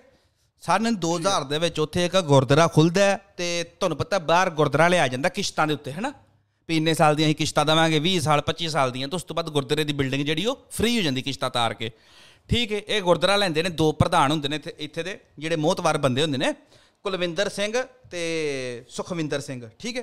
ਕੁਲਵਿੰਦਰ ਸਿੰਘ ਅਤੇ ਸੁਖਵਿੰਦਰ ਸਿੰਘ ਇਹ ਦੋ ਬੰਦੇ ਹੁੰਦੇ ਨੇ ਮੋਹਰੀ, ਜਾਣੀ ਕਿ ਪ੍ਰਧਾਨ ਲਾ ਲਓ, ਮੋਹਰੀ ਲਾ ਲਓ, ਕਮੇਟੀ ਲਾ ਲਓ, ਇਹ ਦੋ ਬੰਦੇ ਜਾਣੀ ਕਿ ਉਹ ਗੁਰਦੁਆਰੇ ਦੀ ਇਮਾਰਤ ਖਰੀਦਦੇ ਨੇ ਆਪਣੇ ਡਾਕੂਮੈਂਟਾਂ 'ਤੇ, ਕਿਸ਼ਤਾਂ ਕਰਾਉਂਦੇ ਨੇ ਬੈਂਕ ਕੋਲੋਂ ਆਪਣੇ ਡਾਕੂਮੈਂਟ ਦੇ ਕੇ ਕਿ ਅਸੀਂ ਗੁਰਦੁਆਰੇ ਦੇ ਪ੍ਰਧਾਨ ਹਾਂ ਅਤੇ ਸਾਨੂੰ ਇਹ ਬਿਲਡਿੰਗ ਚਾਹੀਦੀ ਹੈ, ਠੀਕ ਹੈ। ਬੈਂਕ ਇਹਨਾਂ ਨੂੰ ਉਹ ਬਿਲਡਿੰਗ ਦੇ ਦਿੰਦਾ ਅਤੇ 20 ਸਾਲ ਦੀਆਂ ਕਿਸ਼ਤਾਂ ਕਰ ਲੈਂਦਾ, ਸਹੀ ਹੈ। ਫਿਰ ਫਰੈਸ਼ੀ ਭਾਜੀ ਕੁਛ ਸਾਲਾਂ ਬਾਅਦ ਕੀ ਹੁੰਦਾ, 2008 ਦੇ ਵਿੱਚ ਸੰਗਤ ਵੱਲੋਂ ਮੰਗ ਉੱਠਦੀ ਹੈ ਕਿ ਜਿਹੜੇ ਗੁਰਦੁਆਰੇ ਦਾ ਪ੍ਰਧਾਨ ਨਹੀਂ ਹੈਗਾ, ਉਹਦੀ ਕਰਿਆਨੇ ਦੀ ਦੁਕਾਨ ਹੈ, ਅਤੇ ਉਹ ਆਪ ਕਰਿਆਨੇ ਦੀ ਦੁਕਾਨ 'ਤੇ ਉਹਨੇ ਸ਼ਰਾਬ ਦੀਆਂ ਬੋਤਲਾਂ ਰੱਖੀਆਂ, ਬੀਅਰ ਦੀਆਂ ਬੋਤਲਾਂ ਰੱਖੀਆਂ, ਅਤੇ ਪ੍ਰਧਾਨ ਬਦਲੋ ਅਤੇ ਜਾਂ ਇਹਨੂੰ ਕਹੋ ਵੀ ਇਹ ਕੰਮ ਛੱਡੇ, ਕਿਉਂਕਿ ਤੁਹਾਨੂੰ ਪਤਾ ਪ੍ਰਧਾਨ ਦੀ ਜ਼ਿੰਮੇਵਾਰੀ ਬੜੀ ਵੱਡੀ ਹੁੰਦੀ ਫਰੈਸ਼ੀ ਭਾਜੀ। ਇੱਕ ਪ੍ਰਧਾਨ ਗੁਰਦੁਆਰੇ ਦਾ ਹੋ ਕੇ ਅਤੇ ਬੀਰਾਂ ਸ਼ਰਾਬ ਤੰਬਾਕੂ ਵੇਚਦਾ ਹੋਵੇ, ਅਤੇ ਕੋਈ ਅੱਛੀਆਂ ਗੱਲਾਂ ਨਹੀਂ ਹੈ। ਅਤੇ ਉਹ ਫਰੈਸ਼ੀ ਭਾਜੀ ਸੰਗਤ ਵੱਲੋਂ ਮੰਗ ਉੱਠੀ, ਅਤੇ ਉਦੋਂ ਇਹਨਾਂ ਨੇ ਕਿਹਾ ਵੀ ਪ੍ਰਧਾਨ ਨੇ ਕਿਹਾ ਵੀ ਮੈਂ ਮੇਰੇ ਡਾਕੂਮੈਂਟ ਲੱਗੇ ਹੋਏ ਨੇ, ਹੈ ਨਾ, ਵੀ ਮੈਂ ਕਿਸ਼ਤਾਂ ਤਾਰ ਰਿਹਾ ਵਾਂ, ਇਸ ਕਰਕੇ ਕਾਨੂੰਨੀ ਪ੍ਰਕਿਰਿਆ ਵੇ, ਮੈਂ ਇੱਦਾਂ ਲੱਥ ਨਹੀਂ ਸਕਦਾ, ਜਦੋਂ ਕਿਸ਼ਤਾਂ ਲੱਥ ਜਾਣਗੀਆਂ ਤਾਂ ਉਦੋਂ ਮੈਂ ਆਪੇ ਛੱਡ ਕੇ ਚੱਲ ਜਾਂਗਾ ਪ੍ਰਧਾਨਗੀ, ਸਹੀ ਹੈ। ਫਿਰ 2014 'ਚ ਵੀ ਇੱਕ ਵਾਰੀ ਮਸਲਾ 2014 'ਚ ਵੀ ਇੱਕ ਵਾਰੀ ਮਸਲਾ ਉੱਠਿਆ, ਅਤੇ ਕੋਈ ਉਦੋਂ ਵੀ ਕੋਈ ਗੱਲਬਾਤ ਹੋਈ, ਉਦੋਂ ਮੈਨੂੰ ਸਹੀ ਤਰ੍ਹਾਂ ਗੱਲ ਦਾ ਨਹੀਂ ਪਤਾ। ਉਦੋਂ ਵੀ ਇਹੀ ਮੰਗ ਉੱਠੀ ਵੀ ਪ੍ਰਧਾਨ ਬਦਲੋ, ਵੀ ਇਹ ਗਲਤ ਬੰਦਾ ਹੈ, ਗਲਤ ਹਰਕਤਾਂ ਕਰਦਾ ਹੈ ਜੋ ਵੀ ਹੈ। ਅਤੇ ਉਦੋਂ ਵੀ ਇਹਨਾਂ ਨੇ ਨਾ ਕਰ ਕੁਰ ਕੇ ਵੀ ਅਸੀਂ 2000 ਜਦੋਂ ਕਿਸ਼ਤਾਂ ਖਤਮ ਹੁੰਦੀ ਹੈ ਉਦੋਂ ਅਸੀਂ ਆਪਣੀ ਪ੍ਰਧਾਨਗੀ ਤੋਂ ਅਸਤੀਫਾ ਦੇ ਦਾਂਗੇ। ਸੰਗਤ ਨੇ ਕਿਹਾ ਠੀਕ ਹੈ। 2023 ਆ ਗਿਆ, 2023 ਦੇ ਵਿੱਚ ਪ੍ਰਧਾਨਗੀ ਛੱਡਣ ਦਾ ਟਾਈਮ ਆ ਗਿਆ, ਪ੍ਰਧਾਨਗੀ ਛੱਡਣ ਦਾ ਟਾਈਮ ਆ ਗਿਆ ਅਤੇ ਭਾਅ ਜੀ ਕਹਿੰਦੇ ਨੇ ਅਸੀਂ ਤਾਂ ਉਦੋਂ ਕੋਈ ਵਾਅਦਾ ਕੀਤਾ ਨਹੀਂ ਸੀ ਆ, ਸਮਝਿਆ ਗੱਲ। ਅਤੇ ਫਿਰ ਨਾ ਇਹਨਾਂ ਨੇ ਕੀ ਕੀਤਾ ਕਿ ਵੇਖ ਲਓ ਬੰਦੇ ਨੇ ਪ੍ਰਧਾਨਗੀ ਛੱਡਣ ਵਾਸਤੇ ਨਾ ਵੇਖੋ ਵਿਉਂਤਾ ਕਿੱਦਾਂ ਘੜਦੇ ਨੇ। ਫਿਰ ਇਹ ਇਲਜ਼ਾਮ ਲਾਉਣ ਲੱਗ ਪਏ, ਇੱਕ ਨਾ ਗ੍ਰੰਥੀ ਇਹਨਾਂ ਨੇ ਬੁਲਾਇਆ ਸੀ ਇੰਡੀਆ ਤੋਂ ਨਾ ਪਾਠ ਕਰਨ ਵਾਸਤੇ, ਉਹ ਸੀ ਬੰਦਾ ਕੱਚਾ, ਉਹਦੇ ਕੋਲ ਪੇਪਰ ਨਹੀਂ ਸੀ ਆ ਗ੍ਰੰਥੀ ਦੇ ਕੋਲ ਨਾ, ਤੇ ਇਹਨਾਂ ਨੇ ਇਲਜ਼ਾਮ ਲਾਣੇ ਸ਼ੁਰੂ ਕਰਤੇ ਵੀ ਇਹਨੇ ਕੁੜੀ ਨਾਲ, ਗ੍ਰੰਥੀ ਨੇ ਗਲਤ ਕੰਮ ਕੀਤੇ। ਗ੍ਰੰਥੀ ਵੀ ਅੜ ਗਿਆ, ਹਾਂ, ਤੇ ਗ੍ਰੰਥੀ ਕਵੇ ਕਿ ਮੇਰੀ ਵੀਡੀਓ ਦਿਖਾਓ, ਗ੍ਰੰਥੀ ਨਾਲ ਸਾਰੀ ਸੰਗਤ, ਤੇ ਇਹਨਾਂ ਨੇ ਕੋਈ ਵੀਡੀਓ ਨਹੀਂ ਦਿਖਾਈ। ਮੁੜ ਕੇ ਇਹਨਾਂ ਨੇ ਪੁਲਿਸ ਨੂੰ ਫੋਨ ਲਾ ਦਿੱਤਾ ਪ੍ਰਧਾਨਾਂ ਨੇ, ਸੁਖਵਿੰਦਰ ਸਿੰਘ ਤੇ ਆ ਜਿਹੜਾ ਜਿਹਦਾ ਮੈਂ ਨਾਲ ਲੈ ਰਿਹਾ, ਪ੍ਰਧਾਨਾਂ ਨੇ ਲਾ ਦਿੱਤਾ ਪੁਲਿਸ ਨੂੰ ਫੋਨ, ਤੇ ਪੁਲਿਸ ਨੂੰ ਕਹਿੰਦੇ ਨੇ ਇੱਕ ਕੱਚਾ ਬੰਦਾ ਹੈ ਗੁਰਦੁਆਰੇ ਦੇ ਅੰਦਰ ਬੈਠਾ ਹੈ, ਇਹਨੂੰ ਲੈ ਜਾਓ ਆ ਕੇ। ਹੁਣ ਤੈਨੂੰ ਪਤਾ ਹੈ ਫਰੈਸ਼ੀ ਭਾਅ ਜੀ ਪੁਲਿਸ ਅੰਦਰ ਗੁਰਦੁਆਰੇ ਨਹੀਂ ਵੜ ਸਕਦੀ, ਹੈ ਨਾ, ਬਿਲਕੁਲ। ਇਹ ਧੱਕੇ ਨਾਲ ਉਹਨਾਂ ਨੂੰ ਲਿਫਾਫੇ ਦੇਣ, ਪੁਲਿਸ ਕਵੇ ਅਸੀਂ ਬੂਟ ਪਾਏ ਨੇ ਅਸੀਂ ਨਹੀਂ ਵੜ ਸਕਦੇ, ਕਹਿੰਦੇ ਨਹੀਂ ਤੁਸੀਂ ਬੂਟਾਂ 'ਤੇ ਨਾ ਲਿਫਾਫੇ ਚਾੜ ਕੇ ਤੇ ਜਾਓ। ਗੁਰਦੁਆਰੇ ਦਾ ਪ੍ਰਧਾਨ ਆਪ ਮਹਾਰਾਜ ਦੀ ਹਜ਼ੂਰੀ 'ਚ ਪੁਲਿਸ ਨੂੰ ਭੇਜ ਰਹੇ ਹੈ ਕਿ ਤੁਸੀਂ ਜਾਓ। ਵੇਖ ਲਓ ਇੱਦਾਂ ਦੇ ਪ੍ਰਧਾਨ ਯਾਰ, ਜਦੋਂ ਸਾਡੇ ਪ੍ਰਧਾਨ ਇੱਦਾਂ ਦੇ ਹੋਣ ਸਾਡੀ ਸਿੱਖੀ ਕਿਉਂ ਨਾ ਖੋਖਲੀ ਹੋਵੇ, ਕਿੱਥੋਂ ਸਾਡੀ ਸਿੱਖੀ ਪ੍ਰਫੁੱਲਤ ਹੋਣੀ ਹੈ ਜਦੋਂ ਗੋਲਕਾਂ ਦੀ ਸਾਰੀ ਲੜਾਈ ਹੈ। ਫਿਰ ਕੀ ਕੀਤਾ, ਚਲੋ ਇਹ ਗੱਲਬਾਤ ਹੋ ਗਈ ਹੈ ਨਾ, ਪੁਲਿਸ ਨੇ ਕਿਹਾ ਵੀ ਬੰਦਾ ਉਹ ਬਾਹਰ ਨਹੀਂ ਆਇਆ ਗ੍ਰੰਥੀ, ਹੈ ਨਾ, ਅਤੇ ਇੱਥੇ ਫਿਰ ਗੱਲ ਬਹੁਤੀ ਵੱਧ ਗਈ। ਅਤੇ ਹੁਣ ਗੱਲਬਾਤ ਇਹ ਨਿਬੜੀ ਹੈ ਫਿਰ ਜੀ ਭਾਅ ਜੀ ਕਿ ਉਹ ਕਹਿ ਰਹੇ ਨੇ ਇੱਥੇ ਦੀ ਗੌਰਮੈਂਟ, ਅੱਛਾ ਕਈ ਬੰਦੇ ਕਹਿੰਦੇ ਹੋਣਗੇ ਵੀ ਬਾਹਰ ਤਾਂ ਬੜਾ ਵਧੀਆ ਸਿਸਟਮ ਹੋਣਾ, ਬਾਹਰ ਦੇ ਨਿਜ਼ਾਮ, ਹੈ ਨਾ, ਕੋਰਟ, ਪੁਲਿਸ, ਇੱਥੇ ਵੀ ਸਾਰਾ ਕੁਝ ਚੱਲਦਾ ਵੇ, ਸਾਰੇ ਮੁਲਕਾਂ 'ਚ ਕੈਨੇਡਾ, ਅਮਰੀਕਾ, ਇੰਗਲੈਂਡ, ਯੂਰਪ ਸਾਰਾ ਕੁਝ ਚੱਲਦਾ। ਬਸ ਕਿ ਜੇ ਤੁਸੀਂ ਦੇਵੋਗੇ ਨਾ, ਤੁਸੀਂ ਦਿਹਾੜੀ ਫੈਕਟਰੀ ਕਰਨ ਵਾਲੇ ਬੰਦੇ ਹੋ, ਹੈ ਨਾ, ਸਾਈਕਲ ਚਲਾਉਣ ਵਾਲੇ ਹੋ, ਡਿਲੀਵਰੀਆਂ ਕਰਨ ਵਾਲੇ ਹੋ, ਅਗਰ ਤੁਸੀਂ ਪੁਲਿਸ ਨੂੰ ਰਿਸ਼ਵਤ ਦੇਵੋਗੇ ਨਾ 1000-2000 ਪਾਉਂਡ ਦੀ ਜਾਂ ਯੂਰੋ ਦੀ ਜਾਂ ਡਾਲਰ ਦੀ, ਨਹੀਂ ਫੜਦੀ ਪੁਲਿਸ। ਪੁਲਿਸ ਨੂੰ ਦਿਓ ਤੁਸੀਂ ਕੋਈ 15-20 ਹਜ਼ਾਰ ਯੂਰੋ, ਪੁਲਿਸ ਮੰਨਦੀ ਹੈ, ਮਤਲਬ ਕਿ ਵੱਡੇ ਲੈਵਲ 'ਤੇ ਰਿਸ਼ਵਤ ਚੱਲਦੀ, ਮੇਰੇ ਇਹ ਕਹਿੰਦਾ ਮਤਲਬ ਹੈ। ਅਤੇ ਚੱਲਦਾ ਇੱਥੇ ਸਾਰਾ ਕੁਛ, ਅਤੇ ਪੁਲਿਸ ਵੀ ਕਿਤੇ ਨਾ ਕਿਤੇ ਪ੍ਰਧਾਨਾਂ ਦੀ ਹਾਂ ਜੇ ਹਾਂ ਮਿਲਾਉਂਦੀ ਏ, ਸਮਝ ਗਏ ਗੱਲ, ਕਿਉਂਕਿ ਗੱਫਾ ਚੜ੍ਹਦਾ ਤੈਨੂੰ ਪਤਾ ਹੈ ਫਰੇਜੀ ਭਾਅ ਜੀ, ਅਤੇ ਹਾਂ ਡੋਨੇਸ਼ਨਾਂ। ਅਤੇ ਮੁੜ ਕੇ ਫੈਸਲਾ ਆਇਆ, ਪੁਲਿਸ ਨੇ ਫੈਸਲਾ ਇਹ ਸੁਣਾਇਆ ਕਿ ਇਹ ਵਿਵਾਦਤ ਏ ਮੁੱਦਾ, ਤੁਸੀਂ ਸੰਗਤ 'ਤੇ ਵੋਟਾਂ ਪਾਓ, ਜਿਹਦੇ ਵੱਲ ਜ਼ਿਆਦਾ ਵੋਟਾਂ ਹੋਈਆਂ ਉਹਦੇ ਹੱਥ 'ਚ ਗੁਰਦੁਆਰੇ ਦੇ ਸਾਰਾ ਜ਼ਿੰਮੇਵਾਰੀ ਹੋਵੇਗੀ। ਉਹ ਵੋਟਾਂ ਤਾਂ ਜਿੱਦਾਂ ਤੱਕ ਮਹੀਨਾ ਡੇਢ ਬਾਅਦ 'ਚ ਪੈਣੀਆਂ, ਕਿਉਂਕਿ ਕਾਨੂੰਨੀ ਪ੍ਰਕਿਰਿਆ ਹੈ। ਉਨੇ ਚਿਰ ਕੀ ਕੀਤਾ, ਪੁਲਿਸ ਨੇ ਕਿਹਾ ਵੀ ਇੱਥੇ ਨਾ ਤੁਸੀਂ ਲੰਗਰ ਬਣਾਉਣਾ ਅਤੇ ਨਾ ਇੱਥੇ ਤੁਸੀਂ ਕੋਈ ਫੰਕਸ਼ਨ ਕਰਨਾ, ਚੁੱਪ ਕਰਕੇ ਮੱਥਾ ਟੇਕ ਕੇ ਅਤੇ ਗੁਰੂ ਘਰੂ ਚੱਲ ਜਾਣਾ, ਜਿੰਨੇ ਤੱਕ ਡਿਸਾਈਡ ਨਹੀਂ ਹੁੰਦਾ ਕਿ ਕੌਣ ਪ੍ਰਧਾਨ ਹੈ, ਨਵਾਂ ਪ੍ਰਧਾਨ ਕੌਣ ਹੈ। ਸੰਗਤ ਨੇ ਕਿਹਾ ਠੀਕ ਹੈ। ਅੱਛਾ ਇਹਨਾਂ ਨੇ ਕੀ ਕੀਤਾ, ਪ੍ਰਧਾਨਾਂ ਨੇ ਕੀ ਕੀਤਾ, ਇਹਨਾਂ ਨੂੰ ਪਤਾ ਹੁਣ ਸੰਗਤ ਘੱਟ ਆ ਰਹੀ ਹੈ, ਹੈ ਨਾ, ਅਤੇ ਆਉਂਦੀ ਸੰਗਤ ਮੱਥਾ ਟੇਕ ਕੇ ਚਲੀ ਜਾਂਦੀ ਹੈ। ਇਹਨਾਂ ਨੇ ਗੋਲਕ ਹੀ ਵਿੱਚ ਲੱਗੀ, ਇਹਨਾਂ ਨੇ ਉਹ ਖੋਲ੍ਹ ਕੇ ਨਾ ਅਤੇ ਵਿੱਚੋਂ ਪੈਸੇ ਕੱਢਣੇ ਸ਼ੁਰੂ ਕਰਤੇ। ਉੱਤੋਂ ਵੇਖ ਲਏ ਇੱਕ ਸਿੰਘ ਨੇ ਵੀ ਇਹ ਗੋਲਕ ਤੋੜ ਰਹੇ ਨੇ, ਅਤੇ ਪਤਾ ਇੱਥੇ ਵਟਸਐਪ ਗਰੁੱਪ ਬਣੇ ਹੁੰਦੇ ਨੇ ਸਾਰਿਆਂ ਦੇ ਗੁਰਦੁਆਰਿਆਂ 'ਚ, ਜਿਹੜੇ ਮੁੰਡੇ ਜਾਂਦੇ ਨੇ, ਹੈ ਨਾ, ਡਿਊਟੀਆਂ ਲਾਉਣ। ਉਹਨਾਂ ਨੇ ਕਹਿਤਾ ਵੀ ਪ੍ਰਧਾਨ ਗੋਲਕ ਖੋਲ੍ਹ ਕੇ ਬੈਠੇ ਨੇ, ਇਹ ਮੁੰਡਾ ਮੈਸੇਜ ਕਰਕੇ ਨਾ ਗਰੁੱਪ 'ਚ, ਅਤੇ ਪੌੜੀਆਂ ਤੋਂ ਉਤਰ ਰਿਹਾ ਸੀ, ਅਤੇ ਉਹਨਾਂ ਨੇ ਵੇਖ ਲਿਆ, ਤੋ ਉਹਦੇ ਪਿੱਛੇ ਭੱਜੇ ਬੰਦੇ ਦੇ ਪਿੱਛੇ ਜਿਹਨੇ ਵੇਖ ਲਿਆ, ਅਤੇ ਪ੍ਰਧਾਨਾਂ ਨੇ ਇਹਨੂੰ ਕੁੱਟਿਆ, ਨਾਲ ਇਸ ਮੁੰਡੇ ਦੀ ਫੈਮਿਲੀ, ਇੱਕ ਬੱਚਾ 6 ਸਾਲ ਦਾ, ਉਸ ਬੱਚੇ ਨੂੰ ਇਹਨਾਂ ਨੇ ਚੱਕ ਕੇ ਮਾਰਿਆ ਪਰਾਂ, ਸਮਝੇ ਗੱਲ। ਅਤੇ ਪ੍ਰਧਾਨਾਂ ਨੇ ਇਹਨੂੰ ਕੁੱਟਿਆ ਮੁੰਡੇ ਨੂੰ ਵੀ ਤੂੰ ਕਿਉਂ ਦੱਸਿਆ ਗਰੁੱਪ ਦੇ ਵਿੱਚ ਵੀ ਅਸੀਂ ਗੋਲਕ ਖੋਲ੍ਹ ਕੇ ਬੈਠੇ ਹਾਂ, ਅਤੇ ਮਾਰਕਟਾਈ ਹੋਈ। ਵੇਖ ਲਓ ਕਿਹਦੇ ਪਿੱਛੇ, ਗੋਲਕ ਪਿੱਛੇ। ਜਦੋਂ ਤੇ ਜਿਹੜੇ ਵੱਡੇ ਵੱਡੇ ਪ੍ਰਧਾਨ ਨੇ ਸਾਡੇ ਇੱਥੇ ਦੇ, ਇਟਲੀ ਦੇ ਵੀ, ਉਹ ਵੀ ਇਸ ਪ੍ਰਧਾਨਾਂ ਦਾ ਸਾਥ ਦੇ ਰਹੇ ਨੇ, ਕਿਉਂਕਿ ਪਤਾ ਹੈ ਨਾ ਜੇ ਇੱਕ ਜਗ੍ਹਾ 'ਤੇ ਵੋਟਿੰਗ ਸ਼ੁਰੂ ਹੋ ਗਈ ਵੀ ਵੋਟਿੰਗ ਕਰਕੇ ਪ੍ਰਧਾਨ ਚੇਂਜ ਕਰੋ, ਤਾਂ ਬਾਕੀ ਗੁਰਦੁਆਰਿਆਂ 'ਚ ਵੀ ਇਹ ਹੋਏਗੀ ਥੋੜ੍ਹੀ ਬਹੁਤੀ ਲਹਿਰ, ਜਿੱਥੇ ਹੋਰ ਵੀ ਗੁਰਦੁਆਰਿਆਂ 'ਚ ਮਾੜਾ ਮੋਟਾ ਕੋਈ ਕਰਦਾ ਵੇ। ਮੈਂ ਨਹੀਂ ਕਹਿੰਦਾ ਸਾਰੇ ਗੁਰਦੁਆਰੇ ਇੱਦਾਂ ਦੇ ਨੇ, ਬੜੇ ਚੰਗੇ ਚੰਗੇ ਪ੍ਰਧਾਨ ਵੀ ਨੇ ਇੱਥੇ ਦੇ, ਪਰ ਹੈ ਨਾ ਕੁਛ ਨਾ ਕੁਛ ਤਾਂ ਹੁੰਦਾ ਹੀ ਨੇ, ਪੰਜੇ ਉਂਗਲਾਂ ਇੱਕੋ ਵਰਗੀਆਂ ਨਹੀਂ ਹੁੰਦੀਆਂ। ਅਤੇ ਇਹ ਡਰ ਹੈ, ਅਤੇ ਇਹਦੇ 'ਚ SGPC ਨੂੰ ਵੀ ਦਖਲ ਲੈਣਾ ਚਾਹੀਦਾ ਗੁਰਦੁਆਰਿਆਂ 'ਚ, ਕੋਈ ਸਾਡਾ ਚੰਗਾ ਜਥੇਦਾਰ ਆਵੇ, ਕੋਈ ਲੀਡਰ ਆਵੇ। ਯਾਰ ਸਾਡੀ ਇਸ ਟਾਈਮ ਸਿੱਖਾਂ 'ਤੇ ਨਾ ਬਹੁਤ ਜ਼ਿਆਦਾ ਵਾਰ ਹੋ ਰਹੇ ਨੇ, ਸਾਡੀ ਕੌਮ ਬਹੁਤ ਡਾਊਨਫਾਲ 'ਚ ਜਾ ਰਹੀ ਹੈ, ਰਾਜਨੀਤਿਕ ਪਾਸਿਓਂ ਵੀ ਸਾਨੂੰ ਅਟੈਕ ਹੋ ਰਹੇ ਨੇ, ਧਾਰਮਿਕ ਪਾਸਿਓਂ ਵੀ ਅਟੈਕ ਹੋ ਰਹੇ ਨੇ, ਮਤਲਬ ਹਰ ਪਾਸਿਓਂ। ਕੋਈ ਕਹੀ ਜਾਂਦਾ ਖਾਲਿਸਤਾਨੀ, ਜਿੱਦਾਂ AP ਢਿੱਲੋਂ ਨੂੰ ਵੇਖ ਲਓ, ਕੋਈ ਮੁੱਦਾ ਚੱਕ ਲਓ। ਹੁਣ ਅਸੀਂ ਪਿਛਲਾ ਪੋਡਕਾਸਟ ਕੀਤਾ ਫਰੈਸ਼ੀ ਭਾਅ ਜੀ, ਉਹਦੇ 'ਚ ਅਸੀਂ ਕੋਈ ਗੱਲ ਖਾਲਿਸਤਾਨ ਦੀ ਕੀਤੀ? ਕੋਈ ਵੀ ਨਹੀਂ ਕੀਤੀ। ਨਹੀਂ, ਫਿਰ ਵੀ ਸਾਨੂੰ ਕਮੈਂਟ ਕਰਕੇ ਕਹਿਣ, ਇੱਕ ਹਰਿਆਣੇ ਦਾ ਬੰਦਾ ਸੀ, ਮੈਂ ਕੀ ਕਵਾਂ, ਚਪੇੜਾ ਮਾਰਾ ਉਹਦੇ, ਮੈਨੂੰ ਕਹਵੇ ਲੈ ਖਾਲਿਸਤਾਨ ਖਾਲਿਸਤਾਨ, ਲੈ ਵੀ ਅਸੀਂ ਤਾਂ ਗੱਲ ਹੀ ਨਹੀਂ ਕੀਤੀ। ਇਹ ਸਾਡੇ ਹਾਲ ਹੋਏ ਨੇ, ਕੋਈ ਮੁੰਡਾ ਪੰਜਾਬ ਦਾ ਗੱਲ ਕਰ ਲੈਣਾ, ਮੈਂ ਕਿਹਾ ਆਪਣੀ ਕੌਮ ਇਕੱਠੀ ਨਹੀਂ ਨਾ ਹੈਗੀ, ਕੋਈ ਲੀਡਰ ਨਹੀਂ ਹੈਗਾ, ਇੱਕ ਨਹੀਂ ਚਾਹੁੰਦੇ ਇੱਕ ਜਗ੍ਹਾ ਤੇ ਇਕੱਠੇ ਨਹੀਂ ਹੁੰਦੇ ਕਿ ਯਾਰ ਆਪਾਂ ਸਾਰੇ ਮਸਲੇ ਆਪਣੇ ਹੱਲ ਕਰ ਲਈਏ, ਜਿੱਦਾਂ ਆਪਾਂ ਆਪਾਂ ਪਹਿਲਾਂ ਮੀਟ ਵਾਲੀ ਗੱਲ ਕੀਤੀ ਹੈ ਨਾ। ਹੁਣ ਭਾਜੀ ਜਦੋਂ ਇਹੋ ਜਿਹੇ ਮਸਲੇ ਆ ਜਾਂਦੇ ਨਾ ਫਿਰ ਬੰਦਾ ਕਹਿੰਦਾ ਆਪਣੇ ਨੂੰ ਇਹੋ ਜਿਹੇ ਮਸਲਿਆਂ 'ਚ ਉਲਝਾ ਦਿੰਦੇ ਨੇ। ਕੋਈ ਵੱਡੇ ਮਸਲੇ ਆਪਣੇ ਕੌਮ ਦੇ ਬੜੇ ਨੇ ਯਾਰ, ਬੜੇ ਨੇ, ਉਹਨਾਂ ਤੱਕ ਸੋਚਣ ਦਾ ਮੌਕਾ ਹੀ ਨਹੀਂ ਦਿੰਦੇ। ਹਾਂ ਅੱਛਾ ਫਰੈਸ਼ ਭਾਜੀ ਫਿਰ ਪਤਾ ਕੀ ਹੋਇਆ ਕਿ ਟਿਕਟੋਕ ਤੇ ਗੱਲਬਾਤ ਇਹ ਵੇ ਕਿ ਪ੍ਰਧਾਨਾਂ ਨੇ ਪ੍ਰਧਾਨਗੀ ਨਹੀਂ ਛੱਡ ਰਹੇ, ਇਸ ਕਰਕੇ ਗੁਰਦੁਆਰੇ 'ਚ ਲੜਾਈਆਂ ਆ ਰਹੀਆਂ ਨੇ। ਗੱਲਬਾਤ ਇਹ ਤੁਹਾਨੂੰ ਸਮਝ ਆ ਗਈ ਸਾਰਿਆਂ ਨੂੰ ਵੀ ਗੋਲਕ ਦਾ ਮਸਲਾ ਹੈ ਕਿ ਪ੍ਰਧਾਨ ਦਾ ਮਸਲਾ ਹੈ, ਠੀਕ ਹੈ। ਹੁਣ ਇੱਕ ਜਨਾਨੀ ਨੇ ਟਿਕਟੋਕ ਤੇ ਨੈਂਸੀ ਗਰੇਵਾਲ ਉਹ ਕੀ ਵੀਡੀਓ ਪਾ ਰਹੀ, ਇਟਲੀ ਦੇ ਗੁਰਦੁਆਰੇ ਦੇ ਕਲਿੱਪ ਚੱਕ ਕੇ ਨਾ ਪਤਾ ਕੀ ਵੀਡੀਓ ਪਾ ਰਹੀ, ਥੱਲੇ ਟੈਗ ਕਰਦੀ ਵੀ ਬਹੁਤ ਮਾੜਾ ਹਾਲ ਕਰਤਾ ਖਾਲਿਸਤਾਨੀ ਕੁੱਤਿਆਂ ਨੇ। ਪਿੱਛੋਂ ਖਾਲਿਸਤਾਨੀ ਕਿੱਥੋਂ ਆ ਗਏ? ਇਹ ਗੱਲ ਤੇ ਗੁਰਦੁਆਰੇ ਦੇ ਪ੍ਰਧਾਨਗੀ ਦੀ ਹੋ ਰਹੀ, ਚ ਖਾਲਿਸਤਾਨ ਦਾ ਕੀ ਲੈਣਾ ਦੇਣਾ ਵੇ ਯਾਰ। ਪਾਗਲ ਇੱਦਾਂ ਭੜਕਾਉਂਦੇ ਨੇ ਯਾਰ ਸਾਡੇ ਲੋਕਾਂ ਨੂੰ ਨਾ, ਮੁੱਦਿਆਂ ਤੋਂ ਭੜਕਾਉਂਦੇ ਨੇ ਵੀ ਅੱਤਵਾਦੀ ਨੇ ਸਾਡੇ ਬੰਦੇ ਹੀ।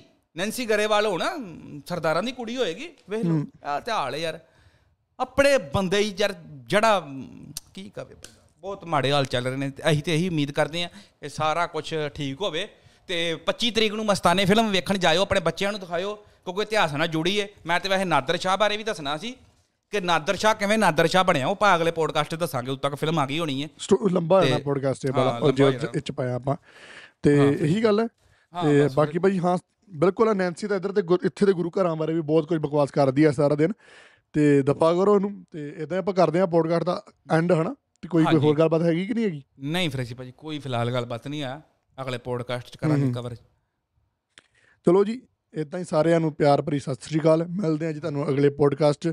ਔਰ ਤੱਕ ਲਈ ਖੁਸ਼ ਰਹੋ, ਆਬਾਦ ਰਹੋ, ਤੇ ਸਤਿ ਸ਼੍ਰੀ ਅਕਾਲ।